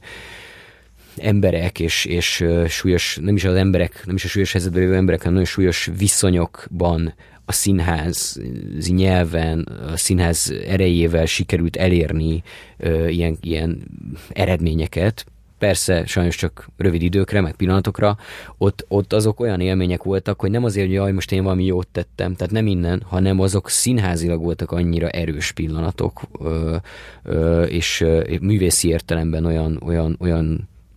valós és mai, vagy jelen idejű pillanatok, hogy azokat sehol máshol soha nem láttam olyat. És, és de például a Gulyás Marcival együtt csináltunk egy projektet a Berlini Biennálén 2012-ben, ami egy politikai performance volt tulajdonképpen, és ami nagyon, ami szerintem sok szempontból megerőlege, formákat megerőlegezett, amiket a Partizánban például szerintem használnak, használ a Marci. És annak a Marci volt a fő ö, aktora ennek a berlini projektnek. Én annak, annak a koncepcióját együtt találtuk ki, de utána én abban egy háttérember voltam, a Marci pedig egy full a közepében álló performer és műsorvezető. Szóval nem is formákat használ annyira onnan, hanem egyáltalán azt, amit ő ma képvisel, és amit ő jelent, a, a, az ott már tulajdonképpen majdnem, hogy ebben a formában ott így megjelent. Uh-huh. És az, hogy te, hogy te a, a, a filmfelelős voltál a, a, a Krétakörben, nem merült fel, hogy a Partizánban is valamilyen módon így részt vegyél? Hát, a Partizán az egy több lépcsőből, tehát ugye ott az onnan indult, hogy a Marci még a Krétakörön belül elkezdett csinálni egy projektet, aminek az volt a címe akkor, hogy plusz egy. És az az, az előképe a partiz, ez az előképe a Schleim Show-nak, ami ugye meg a Partizánnak az előképe, és, és ott pont akkoriban a Krétakör, én akkor kiszálltam a Krétakörből, és a Marci ezt még a Krétakör keretein belül kezdte el fejleszteni, és én akkor nem azt mondom, hogy, hogy kategorikusan elhatárolódtam ettől, de én akkor nagyon akartam a saját vállalkozásomat csinálni. És én akkor, engem akkor az mozgatott, hogy én most a összes eddigi skillemet ladba vetve, én most akkor leszek egyszerre grafikus, meg videóvágó, meg minden, és, és azt, a, azt a nagyon, azt a, azt a fizetést, amit a Krétakörbe kerestem, ami érted egy civil szervezetnél, ami nagyon kevés pénzből működött, és e, ezáltal a fizetésünk is nagyon alacsony volt, hogy azt én most, én most sokkal több pénzt akarok keresni, mert elegem van ebből, és sosincs pénzem és ugyanakkor ezeket a, és persze ettől még érdekes dolgokba is akartam részt venni, és akkor így voltam mondjuk a Mundrucónak a filmjébe, a Fehér Istenbe verkfilmes, vagy a Hajdu Szabinak a, a, a Déli Báb című filmjébe szintén, és meg egyebek, na mindegy. És emiatt én akkor a partiz, vagy a, hát az akkori plusz egy től az teljesen külön működtem. De aztán, amikor a Marci, már amikor Partizán néven ment a, a, a csatorna, akkor a Marci megkeresett, hogy, hogy, hogy dolgozzunk együtt, és hogy zenét, hogy nem írnék-e zenét egy-egy filmhez. És amikor ilyen nagyobb filmeket csináltak, a Tarlós, például a Tarlós, tehát a 19-es önkormányzati választások előtt ugye csináltak egy három részes, szerintem nagyon komoly portrét a Tarlósról, akkor annak írtam én a zenéjét, és, és ez tök jól sikerült, Mármint mondom ezt úgy, hogy, hogy, hogy tök érdekes visszajelzés volt, hogy YouTube kommentekbe feljött, hogy és milyen jó a zenéje, és ez nekem nagyon jól esett, hogy érted, egy ilyen doksis izénél most kit érdekel amúgy a zene, és mondták emberek, hogy fú, hát ez izé tisztára, nem tudom, Vice City, és ilyen izé, ilyen gangsteres, ilyen fura, nem tudom, és akkor pár ilyen film volt, amiknek én írtam a zenét, csak aztán én mondtam nekik egy idő után, hogy figyeljetek, nem éri, tehát hogy, hogy olyan, sokszor olyan volt a munkatempó, hogy, hogy, hogy tudod, leforgattak valamit, összerakták, és az hogy holnap után premier, és itt az anyag írja a zenét, és mondom, figyelj, egy-egy órás filmre írjak zenét másfél nap alatt. Amit én, és akkor mondtam, hogy sokkal jobban járnátok, hogyha stokokat használnátok, mert én most magam ellen meg a zeneszerzésre nem beszélek, de ebben a tempóban viszont nincs értelme, mert, és ráadásul drága. Tehát, hogy közben meg nyilván az ő anyagi lehetőségeik is azért eléggé korlátosak nyilván, és hogy hát mondom, akkor vegyetek stockot, mert jobban jártok. Nyilván szarabb lesz, nyilván sokkal jobb egy szerzett zene, de, de hát na mindegy, és akkor egy idő után ez lett. De a Marcival azért időről időre, tehát ő elő szokott kerülni, és akkor és akkor megpróbál engem valamilyen pozícióba oda hívni, de általában a, én ezeket általában visszautasítom, mert, mert nem azért, mert bármi, tehát semmilyen személyes, vagy semmilyen ilyen problémám nincs, hanem egyszerűen azokat a dolgokat, én, azokat a tevékenységeket én nem akarom csinálni. Tehát, hogy én nem akarok ilyen nagyon zúzda yeah. ö, ö, ö, napi gyártásba lenni, mert voltam ilyenben sokáig, és nem, én egyszerűen ez már hát ez már öreg vagyok. Mm. Azt mondtuk, hogy jelentkeztél a, a rendező szakra, utána rendeztél egy, egy, egy, egy filmet, a, amit a, a Rév Marci volt, az, de néztem, hogy például benne volt a, a berendező, az a Sipos Zsuzsanna volt, akit most Oscar díjra jelöltek a dűnéért, úgyhogy az egy, az egy nagyon komoly stáb jött ott össze a te rendezői bemutatkozásodhoz. Azóta viszont nem rendeztél ö, filmet, tehát hogy ezt így elengedted, vagy, vagy, vagy, vagy akár adtál be terveket a, a, a film alaphoz? Hát adtam be egyszer egy kisjátékfilmet még a a, nem tudom már, hogy már ezt követni sem tudom, hogy mikor, hogy hívják a melyik szervet, de hogy amikor ez a, tehát a kisfilmes, azt hiszem, még a Huszárik pályázat volt, az NMHH volt akkor talán a lebonyolító, e vagy MTV, nem tudom, és akkor beadtam oda egy ilyen nagyon sötét, nagyon, nagyon nem ilyen kísérleti, tehát nem volt annyira furcsán kísérleti, mint ez az ominózus film, de azért nem is volt egy, egy standard dolog, és egy nagyon sötét cucc volt, és hát azt azonnal dobták ki. Egyszer beadtam inkubátorra egy filmtervet, a, hát még az első, szem még az első inkubátorra beadtam valamit, az időnként eszembe jut egyébként, mert az egy, valójában azt nagyjátékfilm ötletnek adtam be, de az valójában egy sorozat ötlet, azt később rájöttem, hogy az abból sorozatot kéne csinálni. Szóval egyébként a fióban van pár ilyen dolog, de hát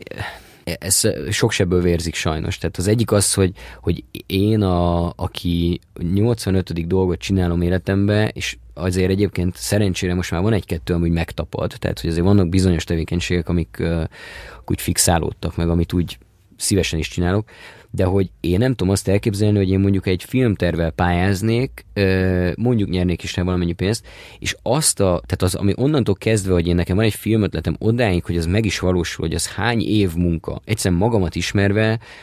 nem tudom, hogy lehet, hogy ez egyszerűen csak a kitartás hiánya, lehet, hogy valami fajta ilyen figyelemzavar, tehát hogy egyszerűen képtelen vagyok ennyi ideig egy dologra fókuszálni,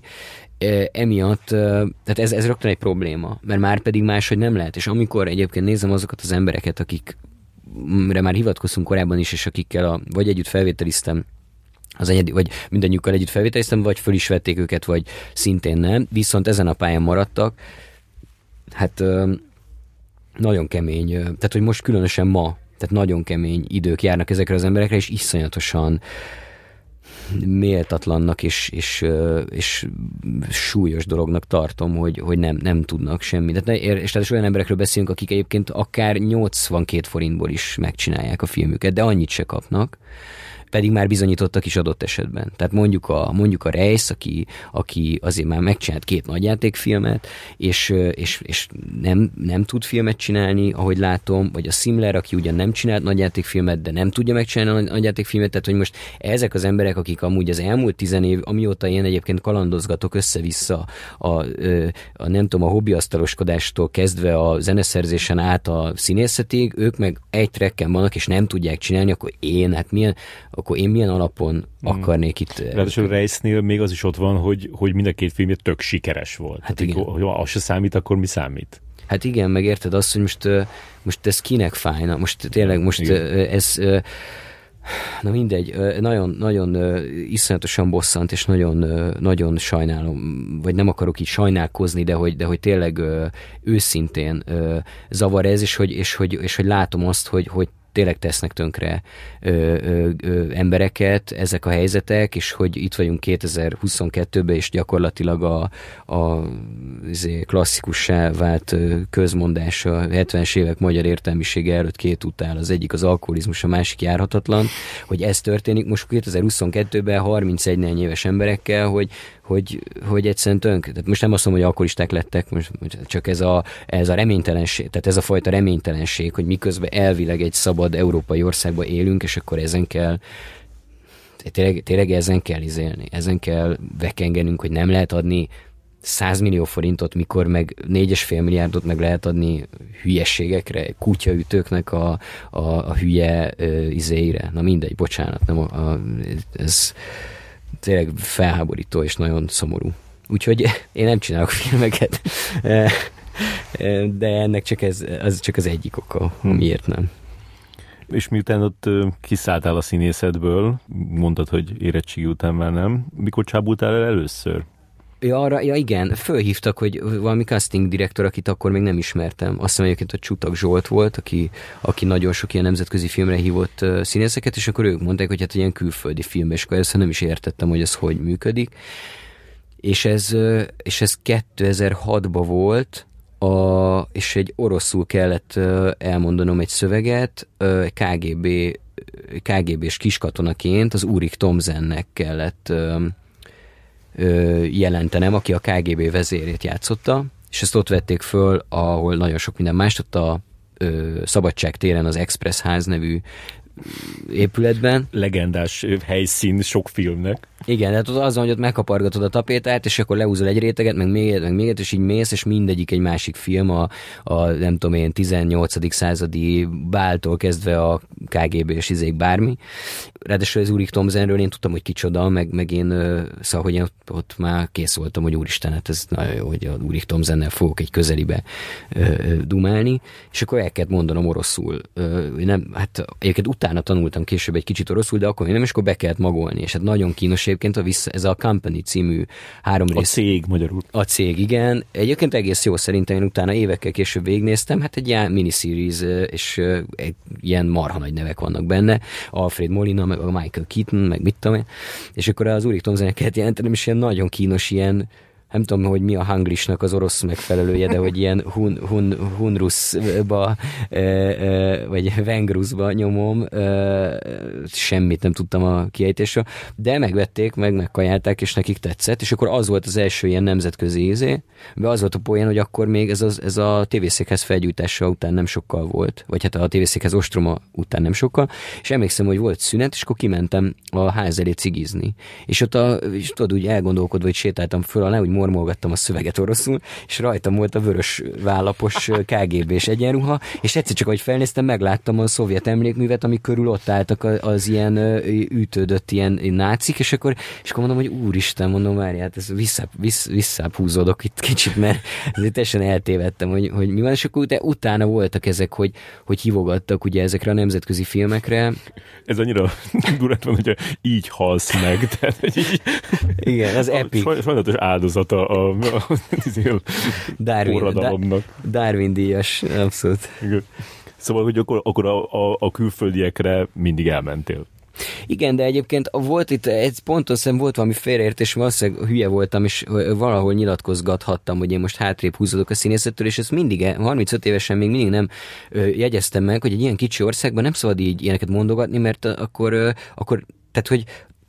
ott nem az volt, hogy én nem úgy nem akartam volna éneket csinálni, csak hogy hát most annyira nem csinálom. És ezt viszont rögtön úgy értik, hogy ja, te nem, akkor, akkor befejezte. Szerintem azért, azért jön, jön rólad egy olyan érzet, mint hogyha így küzd, küzdködnél, vagy küzdenél e, ez ellen. Uh-huh. De aztán mégis, de mégis csinálod. E, igen, ez biztos, hogy volt, és egyébként ebben, ebben, ebben a krétakörös éveknek olyan értelemben nagy szerepe volt, hogy ott az ilyen klasszikus színészet, az ott volt egy ilyen ellenérzés az ilyen ö, szakbarbár színészet ellen azért a légkörbe. És lehet, hogy engem az kicsit elvitt magával, hogy én nem lehetek színész, mert az az, az nem tudom, az olyan kevés, vagy az olyan, de miközben nem gondolom ezt, tehát egyébként azok a, tehát ezt, ezt is most így aláhúzom, hogy nehogy bárki színész, aki csak színész, az megsértődjön ezen, mert hogy ezt egyébként egy nagyon komoly munkának is tudom, hát hiszen belülről is tudom, de én nem tartom, tehát én nem is tartom magam színésznek abban az értelme, hogy az, aki érted hétfőtől vasárnapig évi 12 hónapban az nem tudom, hanyadik darabot próbálja és játsza, és tehát hogy ez egy, az egy olyan szívóság és olyan állóképesség és olyan valami kell hozzá, amiben maximálisan hiányzik, tehát én ezt, én erre alkatilag képtelen vagyok, hogy ezt csináljam, de ezt nagyon sokra tartom. Egyszerűen az én esetemben az van, hogy nekem egyik tevékenységem, amikkel foglalkozom, egyik se olyan, amiből én meg tudok élni, viszont hogyha ezeket mindegyiket csinálom, akkor már az az, az mégis ad annyi szabadságot, hogy amit ami nagyon nem tetszik, vagy nem érdekel, azt nem vállalom el, és azt megtehetem. Tehát én, nekem ez ide van igazából kitűzve a, a itt van meghúzva a határ, hogy én azt a szabadságfokomat szeretném mindig fenntartani, hogy és nem mindig sikerült persze sajnos, tehát volt, hogy csináltam olyan dolgot, amit valójában nem akartam, vagy nem kellett volna, de én ebbe igyekszem így ö, lavírozni, és van olyan, tehát hogy, hogy azért színészként mostanában nem fordul elő olyan, amire elhívnának, és én nem mennék el, vagy ne csinálnám meg. De még én úgy vettem észre, hogy így végignéztem a, a filmográfiádat, hogy, a, hogy külföldibe elválasz mindent, de magyarba csak nagyon jókat válasz. Saul fia, napszálta, legjobb tudomásom szerint nem nagyon voltál másba. De csak ezekre hívtak, vagy, vagy ezeken kaptam meg a szerepet. Tehát nem, olyan nincs, hogy nem, olyan nem szokott történni, hogy engem felhív egy magyar ö, filmes, és, és én ne vállalnám. Hát mármint el tudom képzelni, hogy történhet, hogy ha mondjuk most a Petőfi filmbe elhívnának színészkedni, akkor azt nem vállalnám el, mert nem, nem lenne hozzá kedvem. De, de más különben, tehát hogy... hogy Mondj pár magyart, amit, amire próbálkozz hoztad, de nem kaptad meg. Hú, hát tehát azok nem jó példák, mert azokban végül valamit csináltam, de a napszáltában is, meg a, a Saulba is más, más szerepre néztek eredetileg, mint ami aztán lett voltam a, ami most beugrott hirtelen, a, ugye mostanában mutatták be az unokát, amit én nem láttam, de a, ott is voltam főszerepre castingon. Jó, az pont nemzetközi, de azt muszáj elmondanom, hogy, hogy ugye jönnek ezek a nemzetközi filmek dögivel, és tényleg egy, tehát hogy tavaly olyan mennyiségű filmben játszottam, mint előtte mondjuk öt éven át. Tehát, hogy ez az évi egy-kettő, ami nekem ebből összeszokott jönni, ez tavaly volt mondjuk nyolc. És, és akkor jön, de tudod, ezeknek a több, nagy többsége olyan, hogy jön egy rendező, aki nem híres, vagy nem ismer, akciófilmeket szokott rendezni, abszolút B kategória, már nem az ember maga, hanem a filmek, amiket csinál, és akkor jó, mindegy, hát van benne három mondat, lőni kell kettőt, vagy mit ezt vagy ezt csinálni, oké. Okay. És akkor egyszer csak jön ez, hogy, hogy hogy Lantimos, hogy Jorgos Lantimos, és akkor uh, főszerepben Emma Stone, meg, meg, meg a, nem is tudom... Mark Ruffalo, William William, Igen, és akkor, és akkor erre, és akkor öt szerepre, öt különböző, kicsi epizód szerepek, de már, de már így is uh, ilyen, ilyen nagyon jó humorú, ilyen nagyon súlyos, tehát egyszerre olyasmi, mint a kedvenc, tehát hogy az, az a fajta Lantimos. Nekem úgy tűnt, de hát ez, tudod, öt sort olvastam az egészben, nem is adnak ugye ilyenkor többet, és akkor, a, és akkor ott nem jön össze egy szerep se. De azt, hogy mondtam, hogy a casting direktornak, hogy figyelj, szőnyeg, bármi leszek, hát azt meg akarom nézni, hogy ez a csávó hogy dolgozik, hogy, hogy csinálja ezt, mert tényleg nagyon komolynak tartom, az nem jön össze, de az XY, nem tudom én milyen, most nem akarom, nem, most bocsánat, tehát nem úgy értve akarom azokat lekicsinleni, hogy azért mondom, hogy XY-ben nem, tényleg nem tudom a nevüket, és a filmeket is általában nem mond nekem semmit, hogy jaj, ez most a nem tudom, a Witcher sem mondott nekem semmit, hogy hogy pedig játszom amúgy játékokkal időnként, de hogy, hogy ez, ja, hogy ez egy játékból csináltak. Na mindegy, szóval egy része számomra nem igazán érdekes, színészileg sokszor szintén nem érdekes, valamikor igen, tehát az, erre abszolút vannak ezekben a nemzetköziekben ellenpéldák, hogy tényleg lehet egy, egy, egy érdekes jelenetet, vagy egy jó figurát, vagy valamit el lehet csípni, Na de hogy magyarban más nem igaz, nem tudom, nem, nem emlékszem. Szerintem sokszor, engem sokkal többször hívnak ezekre a nemzetköziekre, mint magyarokra. És e, ezt mivel magyarázod? Nem tudom, de nem ismernek a casting direkt, ezt nem hiszem egyébként. Én, én egyébként azt érzék, tehát közben meg olyan nagyon sok magyar filmet amúgy nem tudnék mondani, ami az elmúlt években készült, és amúgy lenne benne olyan, lett volna benne olyan szerep, ami, ami nekem van. Én azt tudom, hogyha az Asher Irma csinál például castingot, aki egy nagyon jó casting direktor, ugye a legjobb tudomásom szerintet is ő csinálta, hmm. ő, és van olyan szerep, ő tudja, hogy hív engem, tehát ő például mindig szokott. Vagy most például a, a most voltam castingon a Breyer Ádámnak a, a film filmjére, ugye most még azt nem mondhatom, hogy az nem sikerült, mert még azt szerintem nincs eldöntve, vagy, vagy még az ott zajlik, de hogy, hogy mi, milyen magyar filmek voltak mostanában, ami, amibe... Mondjuk el tudnám képzelni, hogy a, a, az így vagy tökéletesbe te játszottad volna a Dér Zsolt ö, figurát. Az, az, igen, az, az, azon nem is kerestek, az, az, az biztos igen, ezekbe a... Na lehet, hogy van ilyen, hogy lehet ezekbe a vigye, vagy az ilyen könnyedebb izékben azért nem keresnek, mert hogy az viszont lehet, hogy ilyen, tudod, ilyen, mint hogyha Telekom reklámban játszol, akkor utána nem játszhatsz a konkurenciáiba, tehát lehet, hogy kicsit ez van, hogy hú, hát, hát a fancsikai az a Tibor, az ne, nem tudom, de ez Aha. lehet, hogy hülyeség. De az unokában is lehettél volna te a főszereplő. Az unokában én szerintem ott, én voltam a castingon, és én szerintem ott nem, nem, nem látta bennem nem láttam bennem a Kristóf, és nem is, valahogy ott egy kicsit nem értettük szerintem egymást, vagy, vagy, vagy én nem értettem, hogy ő mit akar, vagy de igen, hát a figurára lehettem volna, igen, de ott valami nem, nem működött. És szerinted ezekben a külföldi produkciókban van a magyaroknak e-, esélye, vagy lesz valaha, hogy, hogy, hogy mondjuk itt tényleg így, így, így kiugorjon egy ilyenből? Mert azért nagyon, nagyon kis szerepeket osztanak ki itt legtöbbször. Vannak, vannak ellenpéldák, a, a Trokán Nóri például már többször játszott ö, ö, nagyobb szerepet ilyen nemzetközibe, Igen? de a Grillus Dorka is egyébként a Batist ö, című, hát a sorozat, ö, ugye ez a a Trokánórinak a izébe volt, azt hiszem a, a vajákba. a vajákba, meg most nyáron forgott valami film, ami, amiben szintén neki, hát nem jó, hát az se főszerep, de hogy, hogy, hogy azért egy jelent, nem egy kétmondatos, vagy egy két jelenetes szerep, nem tudom pontosan mi, meg ha tudnám, sem mondhatnám el valószínűleg, de hogy, hogy az, az, hogy az, ilyet néha látok, de Amúgy nem nagyon hiszem, szerintem nincs, nincs nagy esély erre. Szerintem valamilyen, egyrészt valószínűleg szerencsé, tehát kurva nagy szerencse kell hozzá, plusz ezen nagyon aktívan kell nagyon sokat dolgozni. Tehát akkor, akkor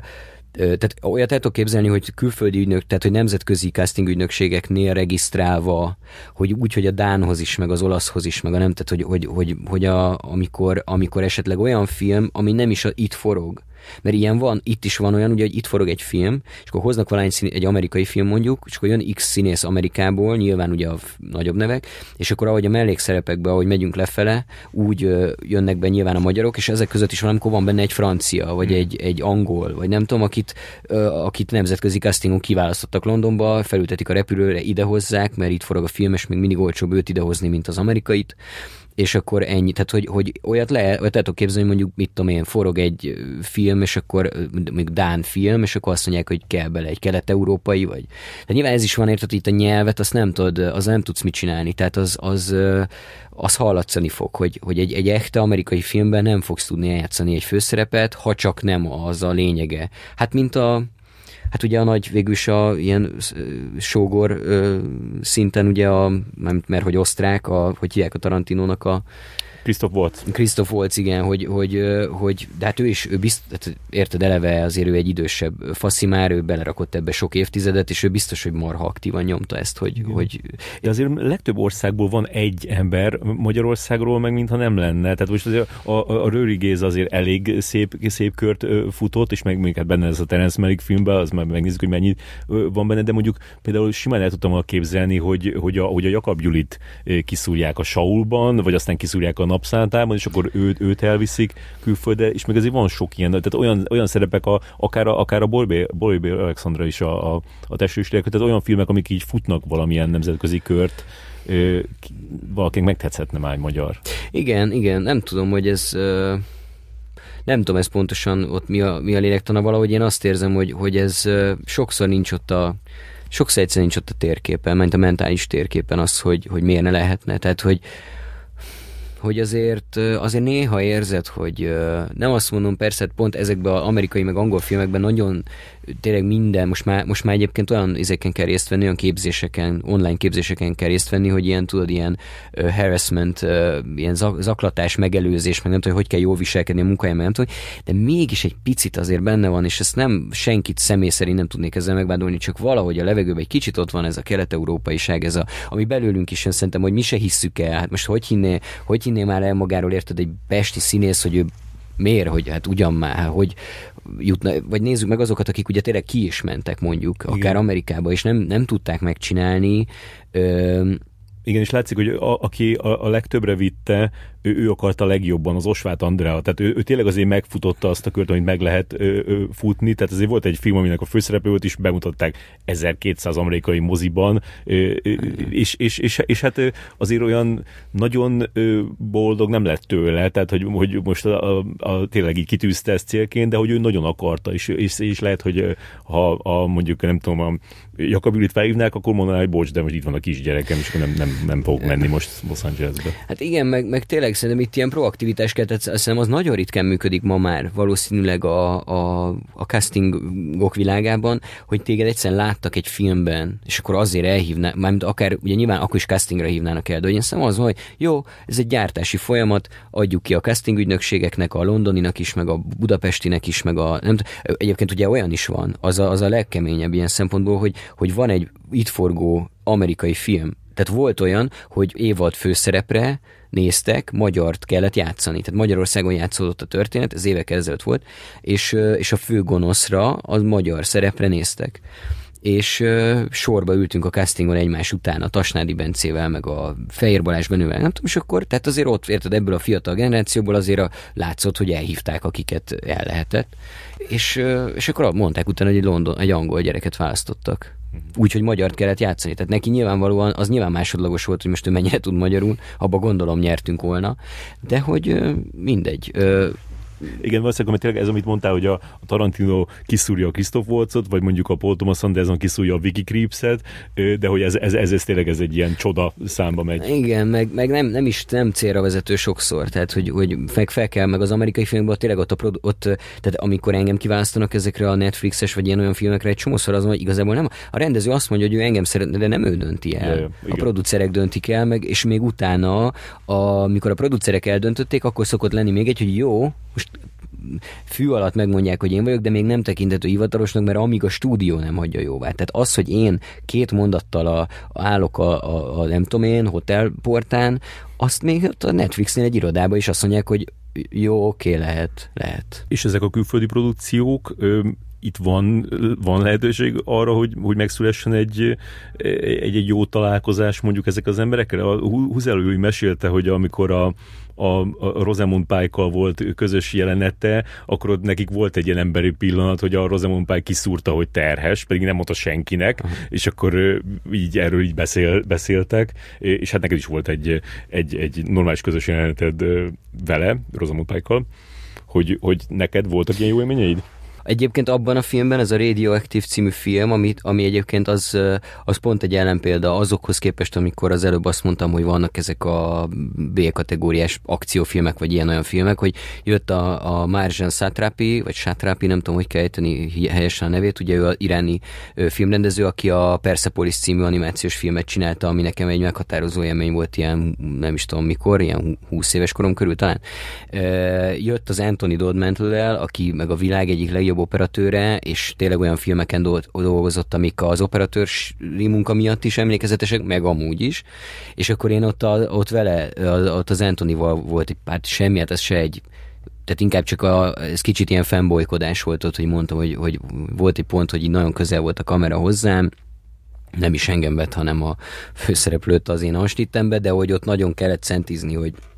hogy én melyik lábamra állok, meg nem tudom. És akkor ott így, így kicsit dumáltunk a, az Antonival, és mondtam, hogy hát nagy rajongója vagyok a munkásságodnak, és akkor ott izé, a, beszéltünk az Antikrisztusról, meg nem tudom. És egyébként egy ilyen hihetetlenül ilyen, tudod, az a csávó volt, aki kiszúrt egy jó pillanatot, a statisztéria, statisztériában történt valami, és lekapta az állványról a kamerát, minden izé párna meg egyéb nélkül a vállára dobta a 20 kilós kamerát, és rohant így. Pedig hát egy, tényleg egy világsztárról beszélünk, nem voltak alűriai meg ilyen problémái. Ott a Rosamund pike meg egyébként tényleg egy, az egy jó jelenet volt, ö, nem, egy szót nem beszéltünk, nagyon, tehát köszöntünk egymásnak, meg nagyon kedvesen, meg talán volt egyszer-kétszer, hogy, hogy, a, hogy akkor az egymás szüneteire figyeljünk, és akkor itt én nem mondjam, hogy mit, szóval valamilyen egy egyezkedések voltak, és de vele pont nem volt, de, de nagyon jó volt egyébként a jelenetet ö, csinálni. Hát a múltkor a, hát a leg, azt hiszem, hogy a leg, talán a legnagyobb ö, sztár bizonyos szempontból, akivel így, köze, akihez közel kerültem, az a, az a Mel Gibson volt most nemrég. Ugye ez az a kategória, hogy erről nem nagyon lehet semmit mondani, meg nem tudom, nagy dolgokat én nem csinálok ebbe a, abba a filmbe, de a jelenetem az végig a, a, a, a Mel Gibsonnal volt, és ez nagyon vele, vele beszélgettünk egy kicsit a, a, a Hamletről, a Cefirelli Hamletről, mert hogy, és ezeket, na ezek viszont tényleg jó pofa pillanatok, amikor azon, hogy állok ott a jelenet, és épp két, izé, két felvétel között vagyunk, és, a, és akkor a Mel Gibson egyszer csak így bemutatkozik a, a B-kamera forgató operatőrnek, hogy jaj, ne arra, úgy még nem, nem is mutatkoztam be, és egy ilyen 70 év körüli fickó ül a B-kamerán, és akkor kezdett és mondja, hogy amúgy dolgoztunk együtt, mert én voltam a Focus Puller a, a Cefirelli Hamletben, tehát 25 vagy 30 évvel ezelőtt. 30, ez 90 volt. És akkor ezt így végighallgatsz egy ilyen beszélt, és mondják, hogy ja, igen, és hogy ott milyen nehéz volt az én oda, amikor a folyosón, és akkor egy így, ez, ezek tényleg uh, ilyenkor, ilyenkor, uh, hát ez több, mint ilyen bulvárizé, hogy haj, de izgi, mert nem tudom, tényleg egy kicsit így a film történetbe egy-egy ilyen mm,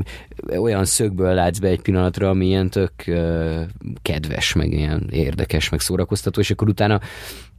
Utána odajött, egy ponton odajött a Mel Gibson hozzám, hogy ugyanezzel, hogy jaj, hát nem is mutatkoztunk be, és akkor...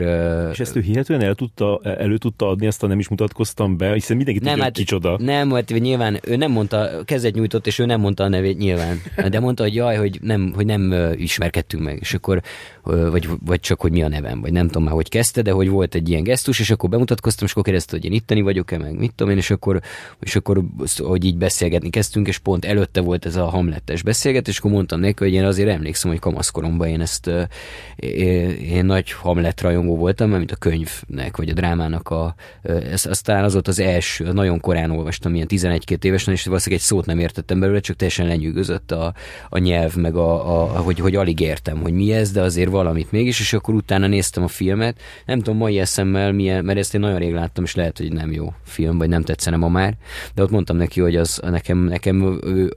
valójában a kulcsélmény vele persze a halálos fegyver, kis, kis kamaszként, de ez kicsit olyan, ilyenkor, ilyenkor kicsit kijön belőlem a izé, tudod, a,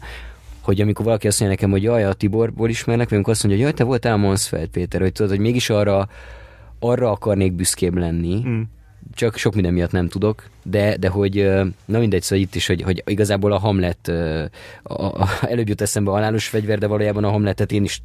többre tartottam. Aztán lehet, nem tudom, az jó film amúgy? Az én, nem... én úgy emlékszem, hogy, hogy akkor az, az jó, jó, Aha. jó, tetszett nekem is, és így jónak, jónak szokták tartani különben. Tehát jó, jó a híre. És mondjuk Al pacino nem találkoztál azon a, a vadászok? Az nem, ott nem Szerint, is jött ide szerintem. Nem volt itt szerintem, igen, ott, ott nagyon itt csak ilyen igen, szóval az, ráadásul az, az, van, az a, van még az a kategória ezekben a nemzetközi filmes szerepekben, amikor kiválasztanak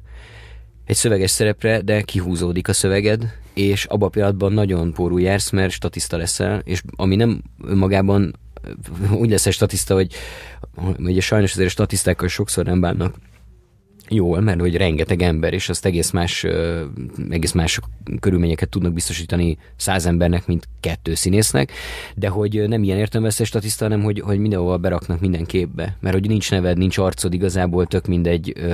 és, és ugye ezt egy ruhába állsz, és akkor ott emlékszem, hogy a, ott egy, egy ketten voltunk színészek, és akkor így, hogy, hogy így megértettük, hogy fú, itt mi most egész nap csak fel alá fogunk járkálni gépuskákkal, és megkapjuk a színészgázsit egyébként, de... Aha. Na, volt meg, hogy kivágtak? Ez hiszem, hogy például a vojákban ott elég ilyen két másodpercig állsz ott a, a, a háttérben. Hát igen, a, a, egyrészt a, volt a Covid előtt forgott a, a Birds of Paradise itt, ami egy kisebb költségvető, vagy egy kisebb léptékű film, amiben egy pincér, egy egymondatos pincér szerepem volt. Abból tudom, azt nem láttam azt a filmet, de ismerek benne embereket, és mondták, a látványtervezőt ismerem benne, régi barátom, aki amúgy a film, a filmemben is annó a látványtervező volt, a Takács Nóri, aki már amerikai látványtervező, tehát ő már onnan jön, ő már jön az amerikai filmekkel ide. Tehát egyébként a korábbi kérdés, egy színészként ez valószínűleg nehezen elérhető, de más posztokon, ez meg, mint ahogy a Marci is már amerikai Igen. operatőr, a Nóri is már amerikai látványtervező. De mindegy. Meg hát Pados Gyula, ne felejtsük el, a sorstalanságból, hát aki be, igen. a legnagyobb amerikai filmeket csinálja. Igen, igen, igen, és hát még, még vannak még rajtuk kívül is, de hogy ez nyilván nagyon kevés, nagyon sokból nagyon kevés embernek sikerül, de hogy a vajákba ott, ja, mert ebbe a Birds of Paradise-ba ebbe kivág, tehát ebbe azt az egy mondatos, vagy azt az egy közelít, azt kivágták, de a vajákba ott az volt a, azt az volt a poén, hogy megkaptam, azt, megkaptam egy szerepet, három mondat volt, azt hiszem, vagy kettő, abban a jelenetben, amiben végül most is ott vagyok, és akkor ez meg, mit olyan, ez már nem tudom melyik évben volt, de ez novemberben, és akkor mondták, hogy hopp, elcsúszott a, ennek az egy jelenetnek a forgatását átteszik a következő évad forgatásába, mert mert az a, di- mit tudom, valami gyártási ügy miatt. Úgyhogy majd ez áprilisban lesz, mondták novemberben. Jó. És én áprilisig, ugye ilyenkor rajta vagy egy listán, és kapod a, a stáb e-maileket sokszor. És akkor, hogy mit tudom én, most van új forgatókönyv változat, olvassátok el, rózsaszínnel a változtatások, és akkor kapod ezt. És minden alkalommal ilyenkor belenézek, és hát bevallom, hogy nem minden. Tehát egy olyankor, amikor van kettő mondatom, és van egy, pláne egy sorozatban, egy nagyjátékfilmben, ott mindenképpen olvasom az egész könyvet. De amikor egy sorozatban, aminek a harmadik évadának a második részében van két két mondatom, akkor bevallom, hogy az epizódot elolvasom, de hát az egész izét nem. És akkor hát Ctrl F, rákeresek, hogy a szerepnevem. És akkor látom, hogy jó, már nem három mondatom van, csak kettő. Oké. Okay. Egy hónap múlva megint jön egy e-mail, hogy új forgat. Belenézek, már csak egy mondatom van. Mm. És ez így ment, és akkor eljön a tavasz, megyek ki a forgatásra, ugye ilyenkor ö, kapsz ö, lakókocsit, amiben pláne ilyen szarab helyszíneken, tehát ahol mondjuk ilyen zordabbak a körülmények, hogy nincs, nincs egy, nem lehet sehova leülni, vagy nincs egy épület, akkor ugye lakókocsiba, ö, hogy ott tudja elöltözni, meg, meg, meg enni, meg pihenni és akkor a lakókocsiban mindig le van már rakva az aznapi forgatandó anyag, hogy tudj a szövegedet még tanulni, meg nézni, hogy mik vannak, és ott abban egyáltalán nincs benne a szerepem. Tehát nem az, hogy a mondatok, hanem már nincs megemlítve a karakternév se a jelenetbe. És akkor mondom a asszisztensnek, hogy hát figyelj, szerintem Engem ebből a filmből kihúztak, csak nekem elfejtettetek szólni. Jaj, hát ne haragudj, hát gyorsan kitalálunk neked valamit. Jaj, mondom, Isten őriz, na az a legrosszabb. És akkor ebből van az, hogy na, akkor üljél le oda, és akkor majd, amikor, amikor van az a mondat, amit már te nem mondasz el, hanem átadták egy másik színész szájba, akkor ott állj fel és néz hátra. És a vajákban ennyi a szerepem, és ott is ugyanez van, tudod, hogy utána leszáll az este, én már készülődök, hogy na mindjárt visznek haza, mert én az esti jelentekben nem vagyok, és mondják, hogy jaj, figyelj már, ilyen katonaruhába, vagy gyere már az estibe is akkor a, ilyen akció, és akkor egyszer csak ott találom magam, hogy egy erdőbe állok, és hat órája egy kaszkadőr egy műkarddal vágja el a torkomat, egy egysnittes csata jelenetbe 30 adjára, és akkor így fú, szóval meg lehet szívni, de, de a vajákban így is ö, nagyon, ez nagyon vicces volt, volt egy ismerős, csináltam egy számítógépes játékos zenét, és volt egy srác, egy fejlesztő srác, akivel csak, és, soha nem találkoztunk, csak videócseten beszéltünk és, és egyszer csak így küld egy screenshotot, hogy fél, ez nem te vagy? És ott a vajákban tényleg ott a háttérben így mondom, te hülye, te hogy ismertél fel? Mondom, ezt én nem vettem volna észre, hogy ott vagyok, és valahogy így pont, pont így kiszúrt. Hogy... De nem, nem abban, amikor, mert én is kiszúrtok egyszer, amikor a ilyen kajaosztós jelenetbe ott állsz. Á, hátul. És én lettem volna egy katona, aki osztja a kaját, és valamit ott vitába keveredek a főszereplő csajal, hogy neki nem jár kaja. Igen, az volt egy nőnek. De igen, és akkor az, igen, az nem lett, és akkor oda leültettek hátra, és ültem ott ö, négy órát, és mellettem ült három kaszkadőr. És azon is rögtem, hogy, hogy kaszkadőr létükre ők is ültek hátul, tehát ugye vannak a gyalogos, az autós, meg a lovas kaszkadőrök, meg vannak ilyen ülősök, hogy ők is ott izé mondták, hogy hát ez most ilyen. Na mindegy, ez mindig van ilyen, igen. És hogyan ismerkedtél meg Nemes Lászlóval? Hát a Saulba hívta, cast, hívott castingra az Éva, az a Bezsinszki Éva. Na, tehát ott el tudom képzelni, hogy mondjuk ott a Tibor vagyokos uh, háttértörténetem, az például nem segíthetett. Tehát azt most arra akarok utalni, hogy a, a Lászlóra el tudnám képzelni, hogy azt mondja, Szóval fél, ilyen csávót ne hívjunk már, mert biztos, hogy komolytalan. És az Éva megismer, az Évával mi ismertük egymást, meg mi évfolyamtársak voltunk a színművészetén. Hát később aztán Dobos Evelint is hívta az Egynyári kalandból, vagy hát a, a, a, ott van a Kertész Péter, a, aki a, az be volt oda a szomszédokból, az is benne. Szóval le, ja. le, lehet, hogy neki, mintha pont nem lenne ilyen. Lehet, hogy nem, csak lehet ez az én szorongásomról szól csak, hogy ja. mégiscsak tudod a, a nem tudom, a, magyar filmművészet felsőbb rétegeit és az alsóbbakat azt nagyon eltávolítom egymástól, vagy, vagy a műfajok, a felsőbb és az alsóbb rétegeket, nem tudom, de hogy, hogy ott elhívott az Éva egy castingra uh, akkor, 2014, 13, nem is tudom, és, uh, és az egy marha jó casting volt, mert nem volt semmi, uh, nem volt szöveg, nem adtak meg uh, előre megírt jelenetet, hanem ilyen helyzeteket kellett helyzeteket kellett csinálni. Tehát, hogy, és nem is, holok, nem is nem is feltétlenül, úgy emlékszem, hogy nem kimondottan a film helyzeteit, hanem ilyen aláfölé rendeltségi játékot, hogy most akkor itt az, ember, aki te felügyelsz, tehát mondjuk egy ilyen hmm. tábori helyzet. Valaki mással volt. Igen. Tehát volt... is mondtak ott, hogy, hogy pakolt be ezt a bőröndöt, ilyenek. Igen. Tehát nagyon egyszerű dolgokat is kell csinálni, meg, meg, meg ilyen hosszabb. Tehát volt olyan, hogy most akkor itt egy ezt és ezt kell végigjátszani, ketten vagyunk színészek, és ez most uh, csak szöveg nélkül. És akkor utána, hogy akkor most ezt csináljuk meg. Tehát egy, ott egy volt egy felépített módszertan a, tulajdonképpen a dolognak, és egy nagyon izgalmas szellemi ezt most itt a számra csapok, mert ugye a, a titkolózás nagymester aztán a Lászlószal lehet, hogy ezt nem is szabad ilyet elmesélni, hogy ott volt a casting, de mondjuk ez már tényleg 9 éve volt, úgyhogy talán belefér, de hogy ott volt egy ilyen játék igazából, egy ilyen, egy ilyen és ott nagyon, én ott nagyon hosszan voltam benne, arra emlékszem, hogy, hogy több színésszel, vagy több partnerrel csináltam különböző jeleneteket, és akkor engem ott szerintem valami nagyobb, ott is az volt, hogy valami, a kápó szerepre néztek, de egy nagyobbra, tehát egy, egy többször megjelenő figurára, és ugye aztán az nem, nem lett, hanem ez a kiskápóként volt a forgatókönyvben feltüntetve, és ugye én a, az Ursrechn által játszott Oberkápónak voltam kvázi az ilyen szántsegédje. De hát ez valójában így nem derült ki a filmből, csak ugye néhányszor így ott, ott vagyok. És ott az volt, a, ott az volt hogy, én, hogy, hogy én hogy elkezdtük, egy jelenet volt, amiben írott szövegem volt, és a többiben meg azt hiszem három napon volt talán benne, és a többiben pedig a kápó tevékenységet kellett végeznem, tehát rende, a sorokba, a sorokat rendezgetnem, kiabálnom az emberekre, menjél, menjél, vedd le a sapkád, mit tudom én, és, és akkor egyszer csak úgy figyelgettem, hogy a László meg a Mátyás így komponálják a jeleneteket, és ugye ott nem csak azt jelentett, és a kézikamera van végig. Ugye egész mást jelent a komponálás, képírtem, és akkor, hogyha kézikamerával vagy, mert hogy, hogy folyamatosan változtatni kell a, tehát nem csak a kamera néz máshova, hanem ami a kamera előtt történik, az is egy koreográfia, egy kompozíció. És én elkezdtem oda menni a monitorhoz, és a jelenetek után nézni, hogy hogy, hogy, hogy mozog a tömeg. Ja, és ugye mindez még az is hozzátartozik, hogy ugye az egy kis költségvetésű film volt, pláne ahhoz képest, hogy holokauszt film, tehát, tehát a, az az asszisztencia, aki mozgatja a tömeget, az elég korlátozott létszámú volt. És én egyszer csak megértettem, hogy igazából én itt nem, semmilyen színészi funkcióm nincs, nekem az a dolgom, hogy úgy mozgassam a tömeget, ahogy a kép szerint az megfelelő, és elkezdtem nézni, hogy mit akarnak, és néha tettem ilyen javaslatokat, hogy figyelj, nem lenne jobb, ha itt átküldenék még három embert, vagy itt. És, és akkor először, ugye, ami a Mátyással ismertük egymást régebről, és akkor szerintem lehet, hogy ezért nem küldtek el a picsába, hogy most itt színészként mit ugatok ebbe bele, hanem hogy valami kép, valami közön volt, ez, és szerintem tetszett nekik, amit mondtam, vagy nem tudom, és akkor én így segítettem. És akkor láttam azt is, hogy tényleg nehéz volt a helyzet, mert nagyon sok ember volt, statisztéria, és nagyon kevés, aki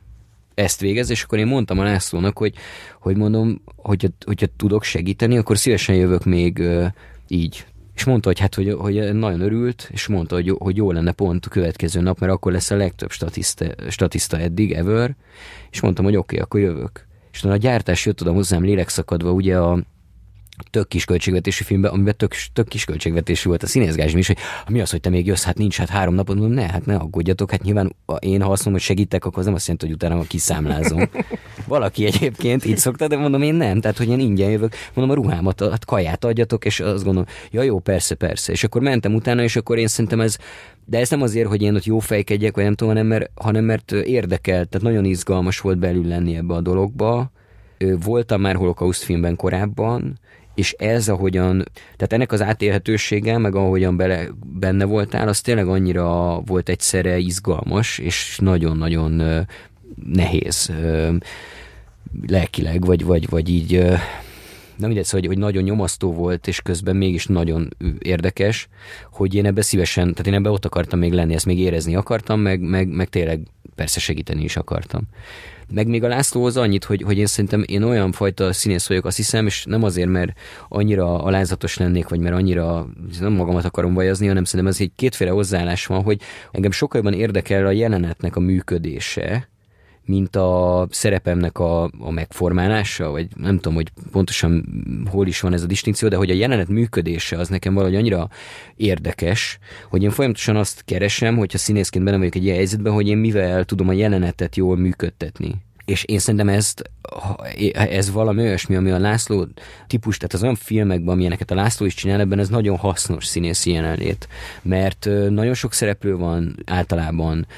kézikamera, folyamatos, egy folyamatosan mozgó, ilyen organikus valami, és abban te folyamatosan a helyedet jól próbálod e, megtalálni, és nem csak beállni és lenyomni a, a részedet, vagy így teljesíteni, akkor, akkor az egy, azt szerintem az, az, az nagyon az nagyon jó ebben, és én szerintem ez valószínűleg neki sokat segít. Igen, mert tökre el tudja rontani egy olyan színész, aki erre nem figyel, egy, egy ilyen jelenetet. Igen, igen. Hát itt ezekben általában az ilyen ö, exhibicionizmusnak nincsen, ilyen klasszikus értelmevet exhibicionizmusnak, vagy szereplés sí vágynak nincsen igazán ö, létjogosultsága, mert folyamatosan változik a nézőpont, és folyamatosan ö, zajlik az egész. Na mindegy, de ez lehet, hogy csak az én fejemben van így. Én azt éreztem, hogy mi jól ö, mi értjük egymást általában a, a, a Lászlóval a, a, a jelenetekben, és ö, és én szívesen, valószínűleg semmilyen más szerepkörben nem dolgoznék egyébként azokban a filmekben, amiket a László csinál, mert annyira nehéz, és annyira ö, sokat kíván mindenkitől, úgy, ugye, hogy én az ismerem a gyártási oldalt valamennyire, meg a, meg a rendező asszisztensi oldalakat, szóval, hogy azért egy pár oldalról ismerem a filmkészítést, és én azt hiszem, hogy azért az, az tényleg egy kegyetlenül nehéz dolog ilyen filmeket csinálni. Szerencsére én ezekben színészként vagyok, és azt, azt szívesen. De miért? Miért nehéz? Hát nagyon sokat kíván mindenkitől, tehát az, az, ez, az, ez a László személyiségéből is jön szerintem, meg a filmeknek a témájából, meg a, meg a modalitásából, vagy nem tudom, de hogy egyszerűen, hát érted, az, a, filmre for, a filmre forgatásnak a, a mániája is. Erről szól valójában, nem arról szól, ne, most nem akarok, nem akarom le kicsinleni azt, én, én sokat fotóztam, és én a, a mai napig ö,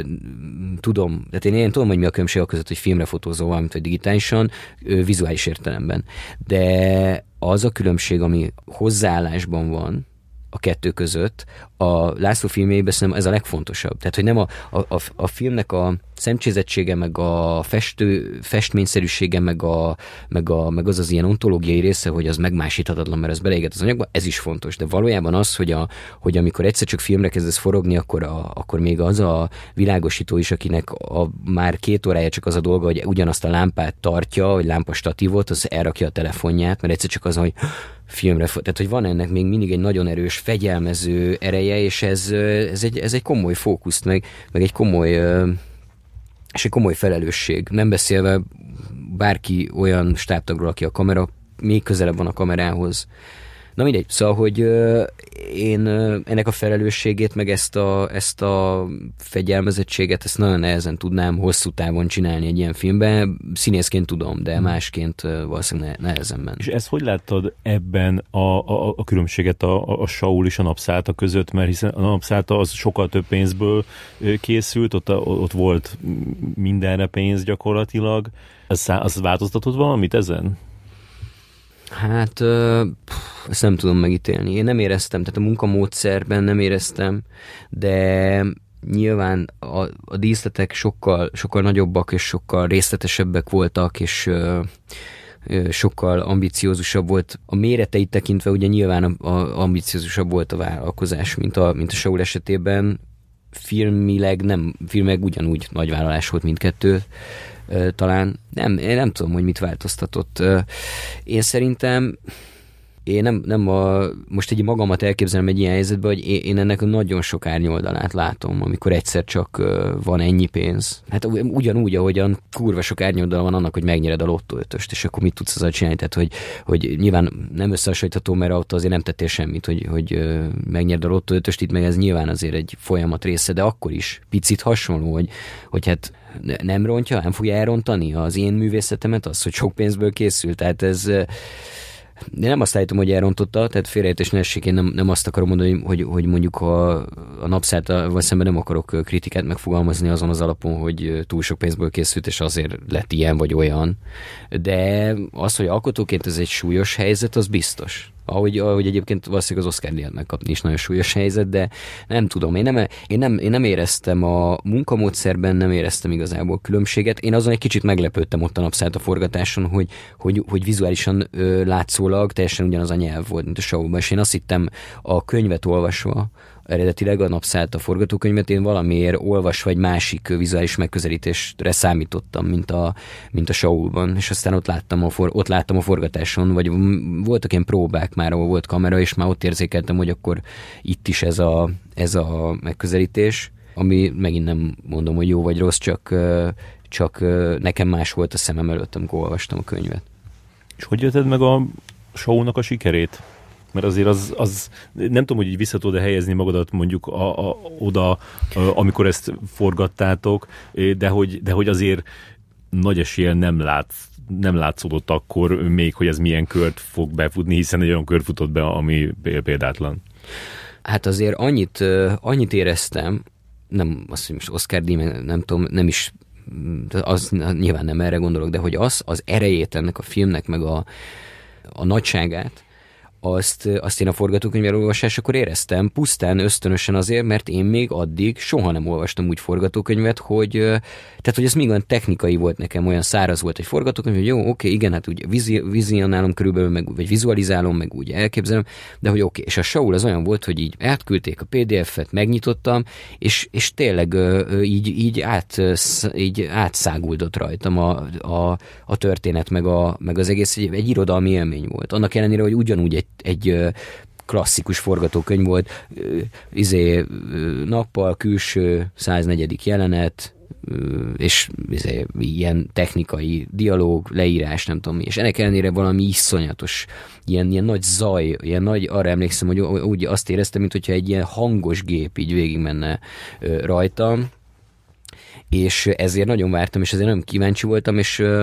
és, és akkor ott tényleg, amit, amire már az előbb is hivatkoztam, hogy, a, hogy, hogy úgy, me, úgy volt megcsinálva ugye a világítás is a Saulban, hogy ne nagyon lásd. Tehát amikor te színészként belül vagy, akkor ne nagyon érzékeld a filmforgatásnak a díszleteit a, vagyis a filmforgatásnak a kellékeit. Nem láttál lámpastatívokat, meg, meg, meg ugye az klasszikus, az már a sorstalanságban is volt, és minden, az, az holokauszt filmtől függetlenül van, ugye, hogy a színésznek nem állunk be a nézés irányába, mert hiába néz a, egy olyan irányba esetleg, ami nem a díszlet része, hanem a, stáb, a kamera mögé néz, de akkor is aki le, akinek nem muszáj, ez ne legyen ott, hogy a lehetőleg azt az állapotot segítsen,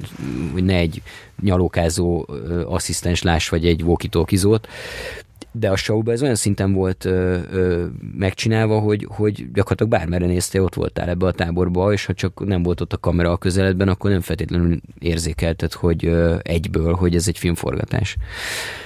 Ami nyilván a kézikamera miatt is volt egyébként, mert ugye ott el kell dugni a világítást, mert nehogy képbe kerüljenek a lámpák, meg ilyesmi. De hogy én, én nem, tehát nem lepődtem meg semmin, ami, ami, ami történt ezzel a filmmel. Nem mondom, hogy megjósoltam volna, de, de nekem ez nagyon erős élmény volt, hogy már olvasva ennyire Egyébként a napszállta is olvasva nagyon erős volt. Tehát, vagy hogy ez a, ez a, ez a zakatoló erő, ami benne tud lenni valahogy ezekben a könyvekben, ez, ez, vagy benne volt a showban, az benne volt ebben is. Máshogyan, meg más hangsúlyokkal, de úgyhogy, de hát én annyira kicsi, tehát egyébként meg annyira kicsi tehát nekem ott tényleg ezen rögtünk annól, amikor lement a film, a legjobb barátom megnézte, és utána mondta, hogy, hogy, hogy, hogy hol voltam, hogy ő nem, ő nem látott, hogy ő nem pont akkor pislogott, amikor azt a két mondatot mondta. Én, én emlékszem, hogy én láttalak, tehát hogy amikor Kámba először láttam azt a filmet, ő, akkor nem tudtam, hogy benne vagy, de hogy egyszer, hogy e, van egy, azt hiszem, egy lépcsőn, vagy valahol egyszer így nagyon így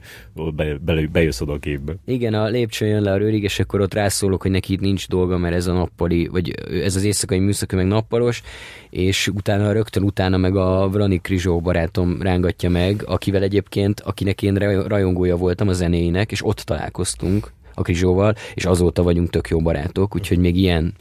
személyes szála is volt ennek a filmnek. Uh-huh.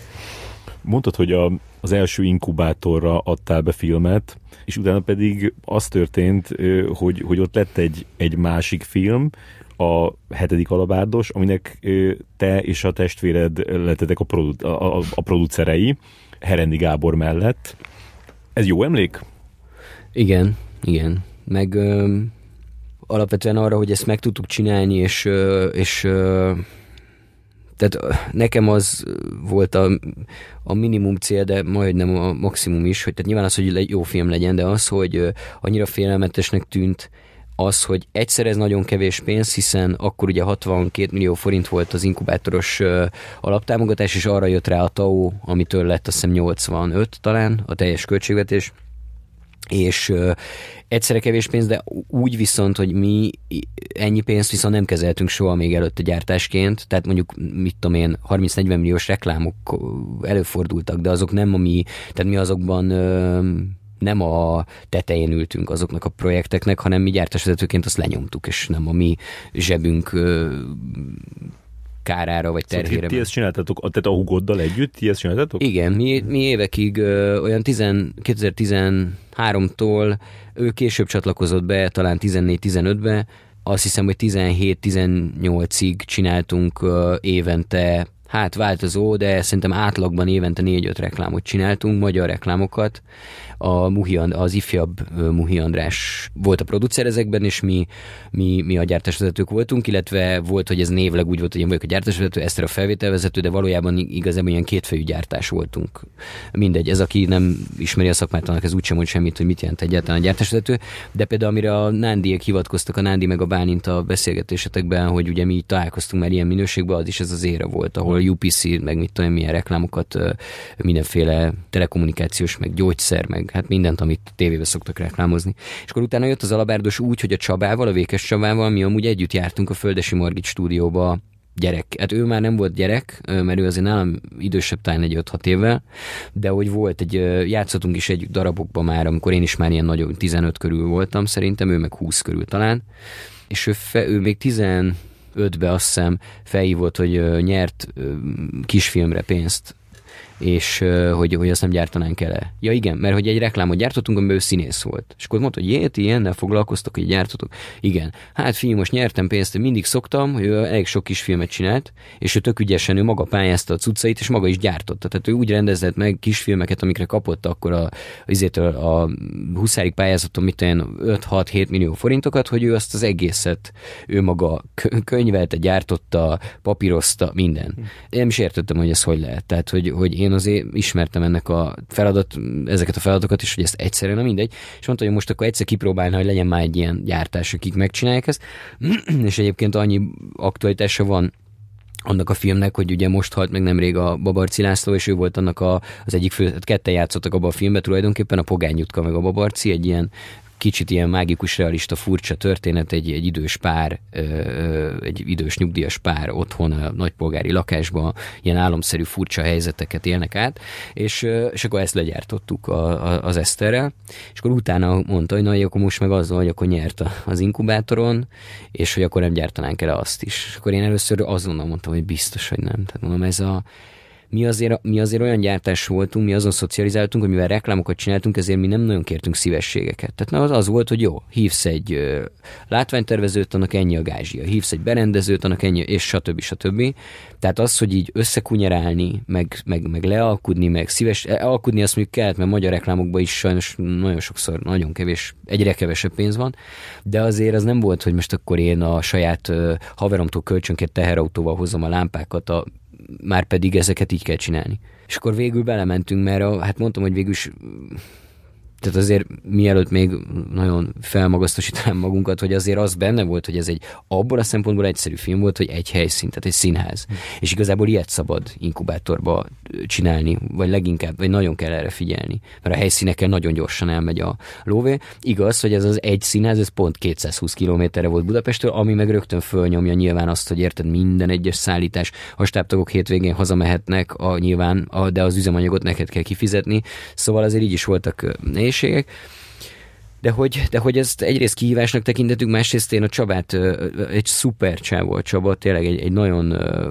egy nagyon értelmes, nagyon jó indulatú, ugyanakkor egy nagyon, tehát egy nagyon éles eszű és ilyen elszánt csávó, és Szóval senki, szerintem senki mással ezt nem tudtam volna, vagy tudtuk volna végigcsinálni. Ráadásul, amire én büszke vagyok, hogy én hoztam őket össze a Bálindanival, tehát a, a, a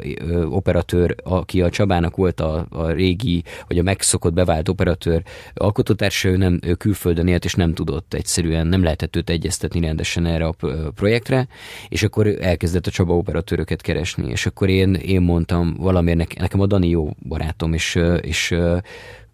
és nagy, valahogy rögtön az volt bennem, hogy ők ketten tudja, hogy működnének együtt. Tehát ez a humorba, figurába, két ilyen, ilyen, ilyen cuki, fura gyerek, és, és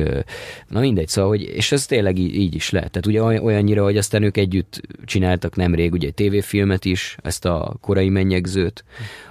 és ők ezért ismerték meg egymást, mi összehoztuk őket, és a Herendivel is jó, tehát a Herendi nagyon sokat segített, komolyan vette, a Herendi komolyan vette azt a szerepet, amit a, a, ugye ott az inkubátoron úgy nézett hogy elvileg volt egy mentor. Ugye minden projekthez volt egy mentor. Nem tudom, ez ma is van-e. Úgy tudom, hogy igen, nem tudom, mennyire folynak be a, a munkába, de az vannak, ki vannak jelölve emberek, akik így megnézik. Igen. Ott az, aki nekünk ott ki volt jelölve mentornak, tudomásom szerint, és ugye én később, tehát én mi nem pályáztuk meg az inkubátort, a Csaba pályázta meg az inkubátort, mi csak később becsatlakoztunk, és viszont a mentor, aki ki volt jelölve, aki egy producer volt, ő egy, engem egyszer nem hívott fel, vagy tehát, hogy tud-e valamit segíteni, vagy holt. A, olyat hallottam, hogy a Herendinek azt mondta, hogy, hogy miért én, hogy ki ez a fancsikai mérő gyártja, nem fogja tudni legyártani, hát biztos valami kezdő, vagy nem tudom, és hogy miért nem a valami menő gyártásvezető gyártja le, amire hát nyilván az a válasz, hogy azért, mert egyébként egy menő gyártásvezető az tud gyártani filmeket 300 millióból, meg 600 millióból, 80 millióból nem tudnak. A, aki, aki 30 éve a pályán van, az ma már, meg miért is akarna? Miért akarna akkor átszívni? Úgyhogy, hát most nézd, a film az nem az korán sem hibátlan, amiben annyi van sajnos az én ö, saram is, hogy, ö, hogy, ö, hogy néhányszor szerintem lehetett volna jobban. Tehát mi annyira be voltunk szarva attól, hogy hogy lehet ebből a pénzből ezt kigazdálkodni, hogy mi azért folyamatosan fogtuk a gyeplőt, és szerintem egy kicsit túl, túlovatoskodtuk. Tehát egyszer-kétszer rá lehetett volna picit, hogy jó, jó, mit tudom én, még egy napot forgathatunk, vagy, hmm. vagy, vagy ezt a túlórát, ezt mindegy, akkor ezt legyen meg jól. És néhányszor persze volt ilyen, tehát az utólag láttam a büdzséből, hogy mondjuk forgathatunk volna mondjuk két nappal többet. Igaz, hogy akkor persze az utómunkára annyival kevesebb maradt volna. Csak ugye érted, akkor annyira tényleg féltünk, hogy nehogy elfogjon a pénz, hogy a nyilván ezt a forgatásnál még nagyon fogod, és az utómunkán látszik, hogy hát jó, végül is lehetett volna többet forgatni, de mondjuk így legalább még lehet egy kicsit a marketingre, szóval nyilván azt a pénzt így is el lehetett költeni. De hogy hát nekünk az, meg a stáb nagyon jó volt, meg az egész közösség, tehát ott azért tényleg volt egy, lett egy közösség, meg lett egy ilyen közös uh,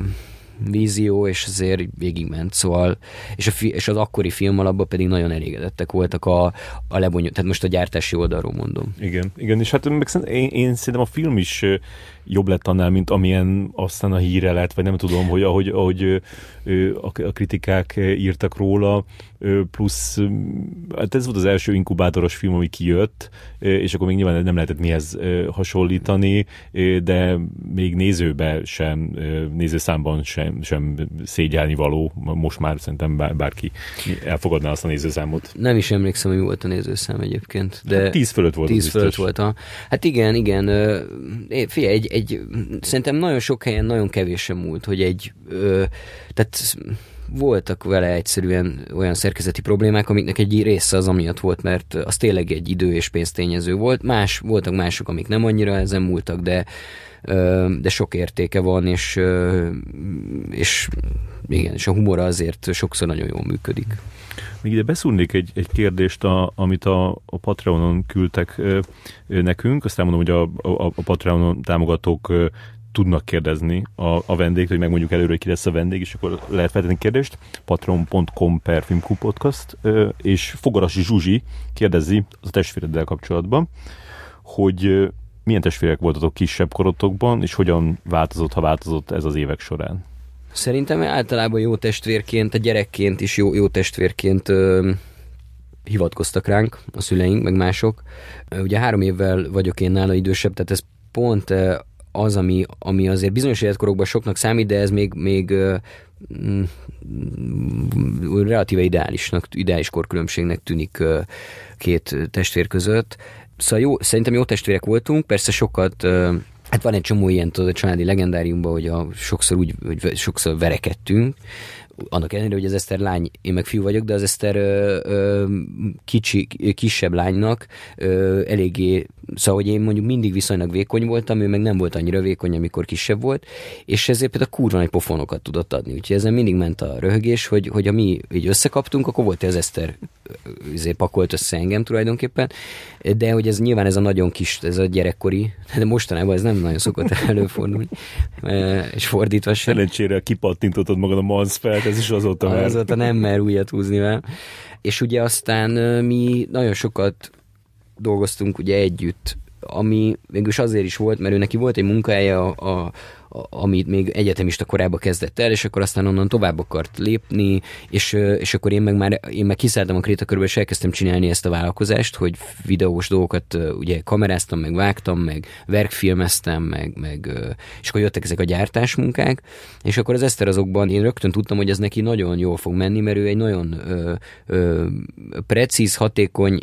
ember, ugyanakkor kedve, tehát hogy, hogy, hogy jól tud az emberekkel kommunikálni, meg marha jó humora van, és azzal nagyon sok mindent meg tud oldani, és akkor ráadásul attól, hogy mi ellentétes neműek vagyunk, ettől nagyon jól működött például az ilyen gyártási munkákban ez, hogy, hogy ő, mit tudom én, a, most ez ilyen, nehogy, tehát ebben nincs, ebben nem szexizmus akar lenni, de hogy az, hogy, hogy kvázi az ilyen lányosabb dolgokkal, most akkor ő foglalkozott a smink, meg a ruha kérdésekkel, amikhez én hozzá se tudtam szólni, én meg azzal, hogy akkor hány kilóvat lámpa, meg a milyen kamera, milyen optika, amit meg ő, amihez meg ő nem érted, de hogy, hogy ebben volt egy ilyen is, hogy őt, őt nyilván az jobban érdekelt engem, meg ez érdekelt jobban, plusz ugye nagyon sokszor, és mondjuk itt valóban bejön a, sajnos a szexizmus, hogy azért az sokszor érzed egy ilyen stábba, hogy most mennyi tekintélye van egy férfinak, meg egy nőnek, és az igenis volt, hogy őt nem vették mondjuk adott esetben komolyan a férfi kollégák, de, de engem meg igen, de más, de ezt sokszor ki lehetett, az, ki lehetett használni, tehát ilyen jó zsarú, rossz zsarú leosztásokat lehetett ebbe csinálni, és ez sokszor működött, és, és ugye nagyon, tehát mi nagyon, nagyon jól értjük egymást, egymás gondolkodását, miközben egyébként sok szempontból nagyon különböző a gondolkodásunk, de nagyon jól tudunk kapcsolódni, és nagyon gyorsan. Tehát ez a félszavakból is típusú működés, ez nagyon megvan. És akkor ugye ott van a, még most ez a, ugye nagyon a munkára vetítettem, de hogy ugye ott van a, az a része, hogy ugye neki van egy kisfia, az Emil, aki most két éves múlt, tehát ez egy viszonylag új helyzet, mert hogy, hogy, hogy pici még az Emil, és én nagyon szeretek vele lenni, meg, meg szoktunk rá apámmal akár ketten, vagy olyan is volt, hogy csak én vigyázni. Szóval, hogy ilyen szoros a kapcsolat igazából, nagyon más fajta életet élünk, azért egy részben a család, amiatt is nekem nincsen gyerekem, meg nincsen családom, neki meg van, de, de a, az élet, tehát a munka miatt is, tehát ő egy ő, ő, ő végül is egy ilyen influencer jelenleg, tehát ő nagyon sok mindent, virtuál, nagyon sok mindent így a virtuális térben csinál, meg, meg beszél, ilyen jellegű, meg más jellegű beszélgetésekben, műsorokban, stb. Én meg ugye élem ezt a fura freelancer, ilyen, ilyen, ilyen vállalkozó, per művész, per nem tudom mit. Ráadásul én most két évig a Balatonon éltem igazából életvitelszerűen, tehát a Covid elején lementem, hogy na jó, majd ezt a karantént itt lenyomjuk, és aztán két évig ott maradtam, és, és nem, tehát Pesten, tehát ilyen 90-10 százalék volt a, a Balaton javára, úgyhogy úgy nyilván kevesebbet találkoztunk az unokaöcsémmel is, meg velük is, de hogy, hogy alapvetően egy, egy élő és, és jó viszonyunk van, úgyhogy, úgyhogy körülbelül ez.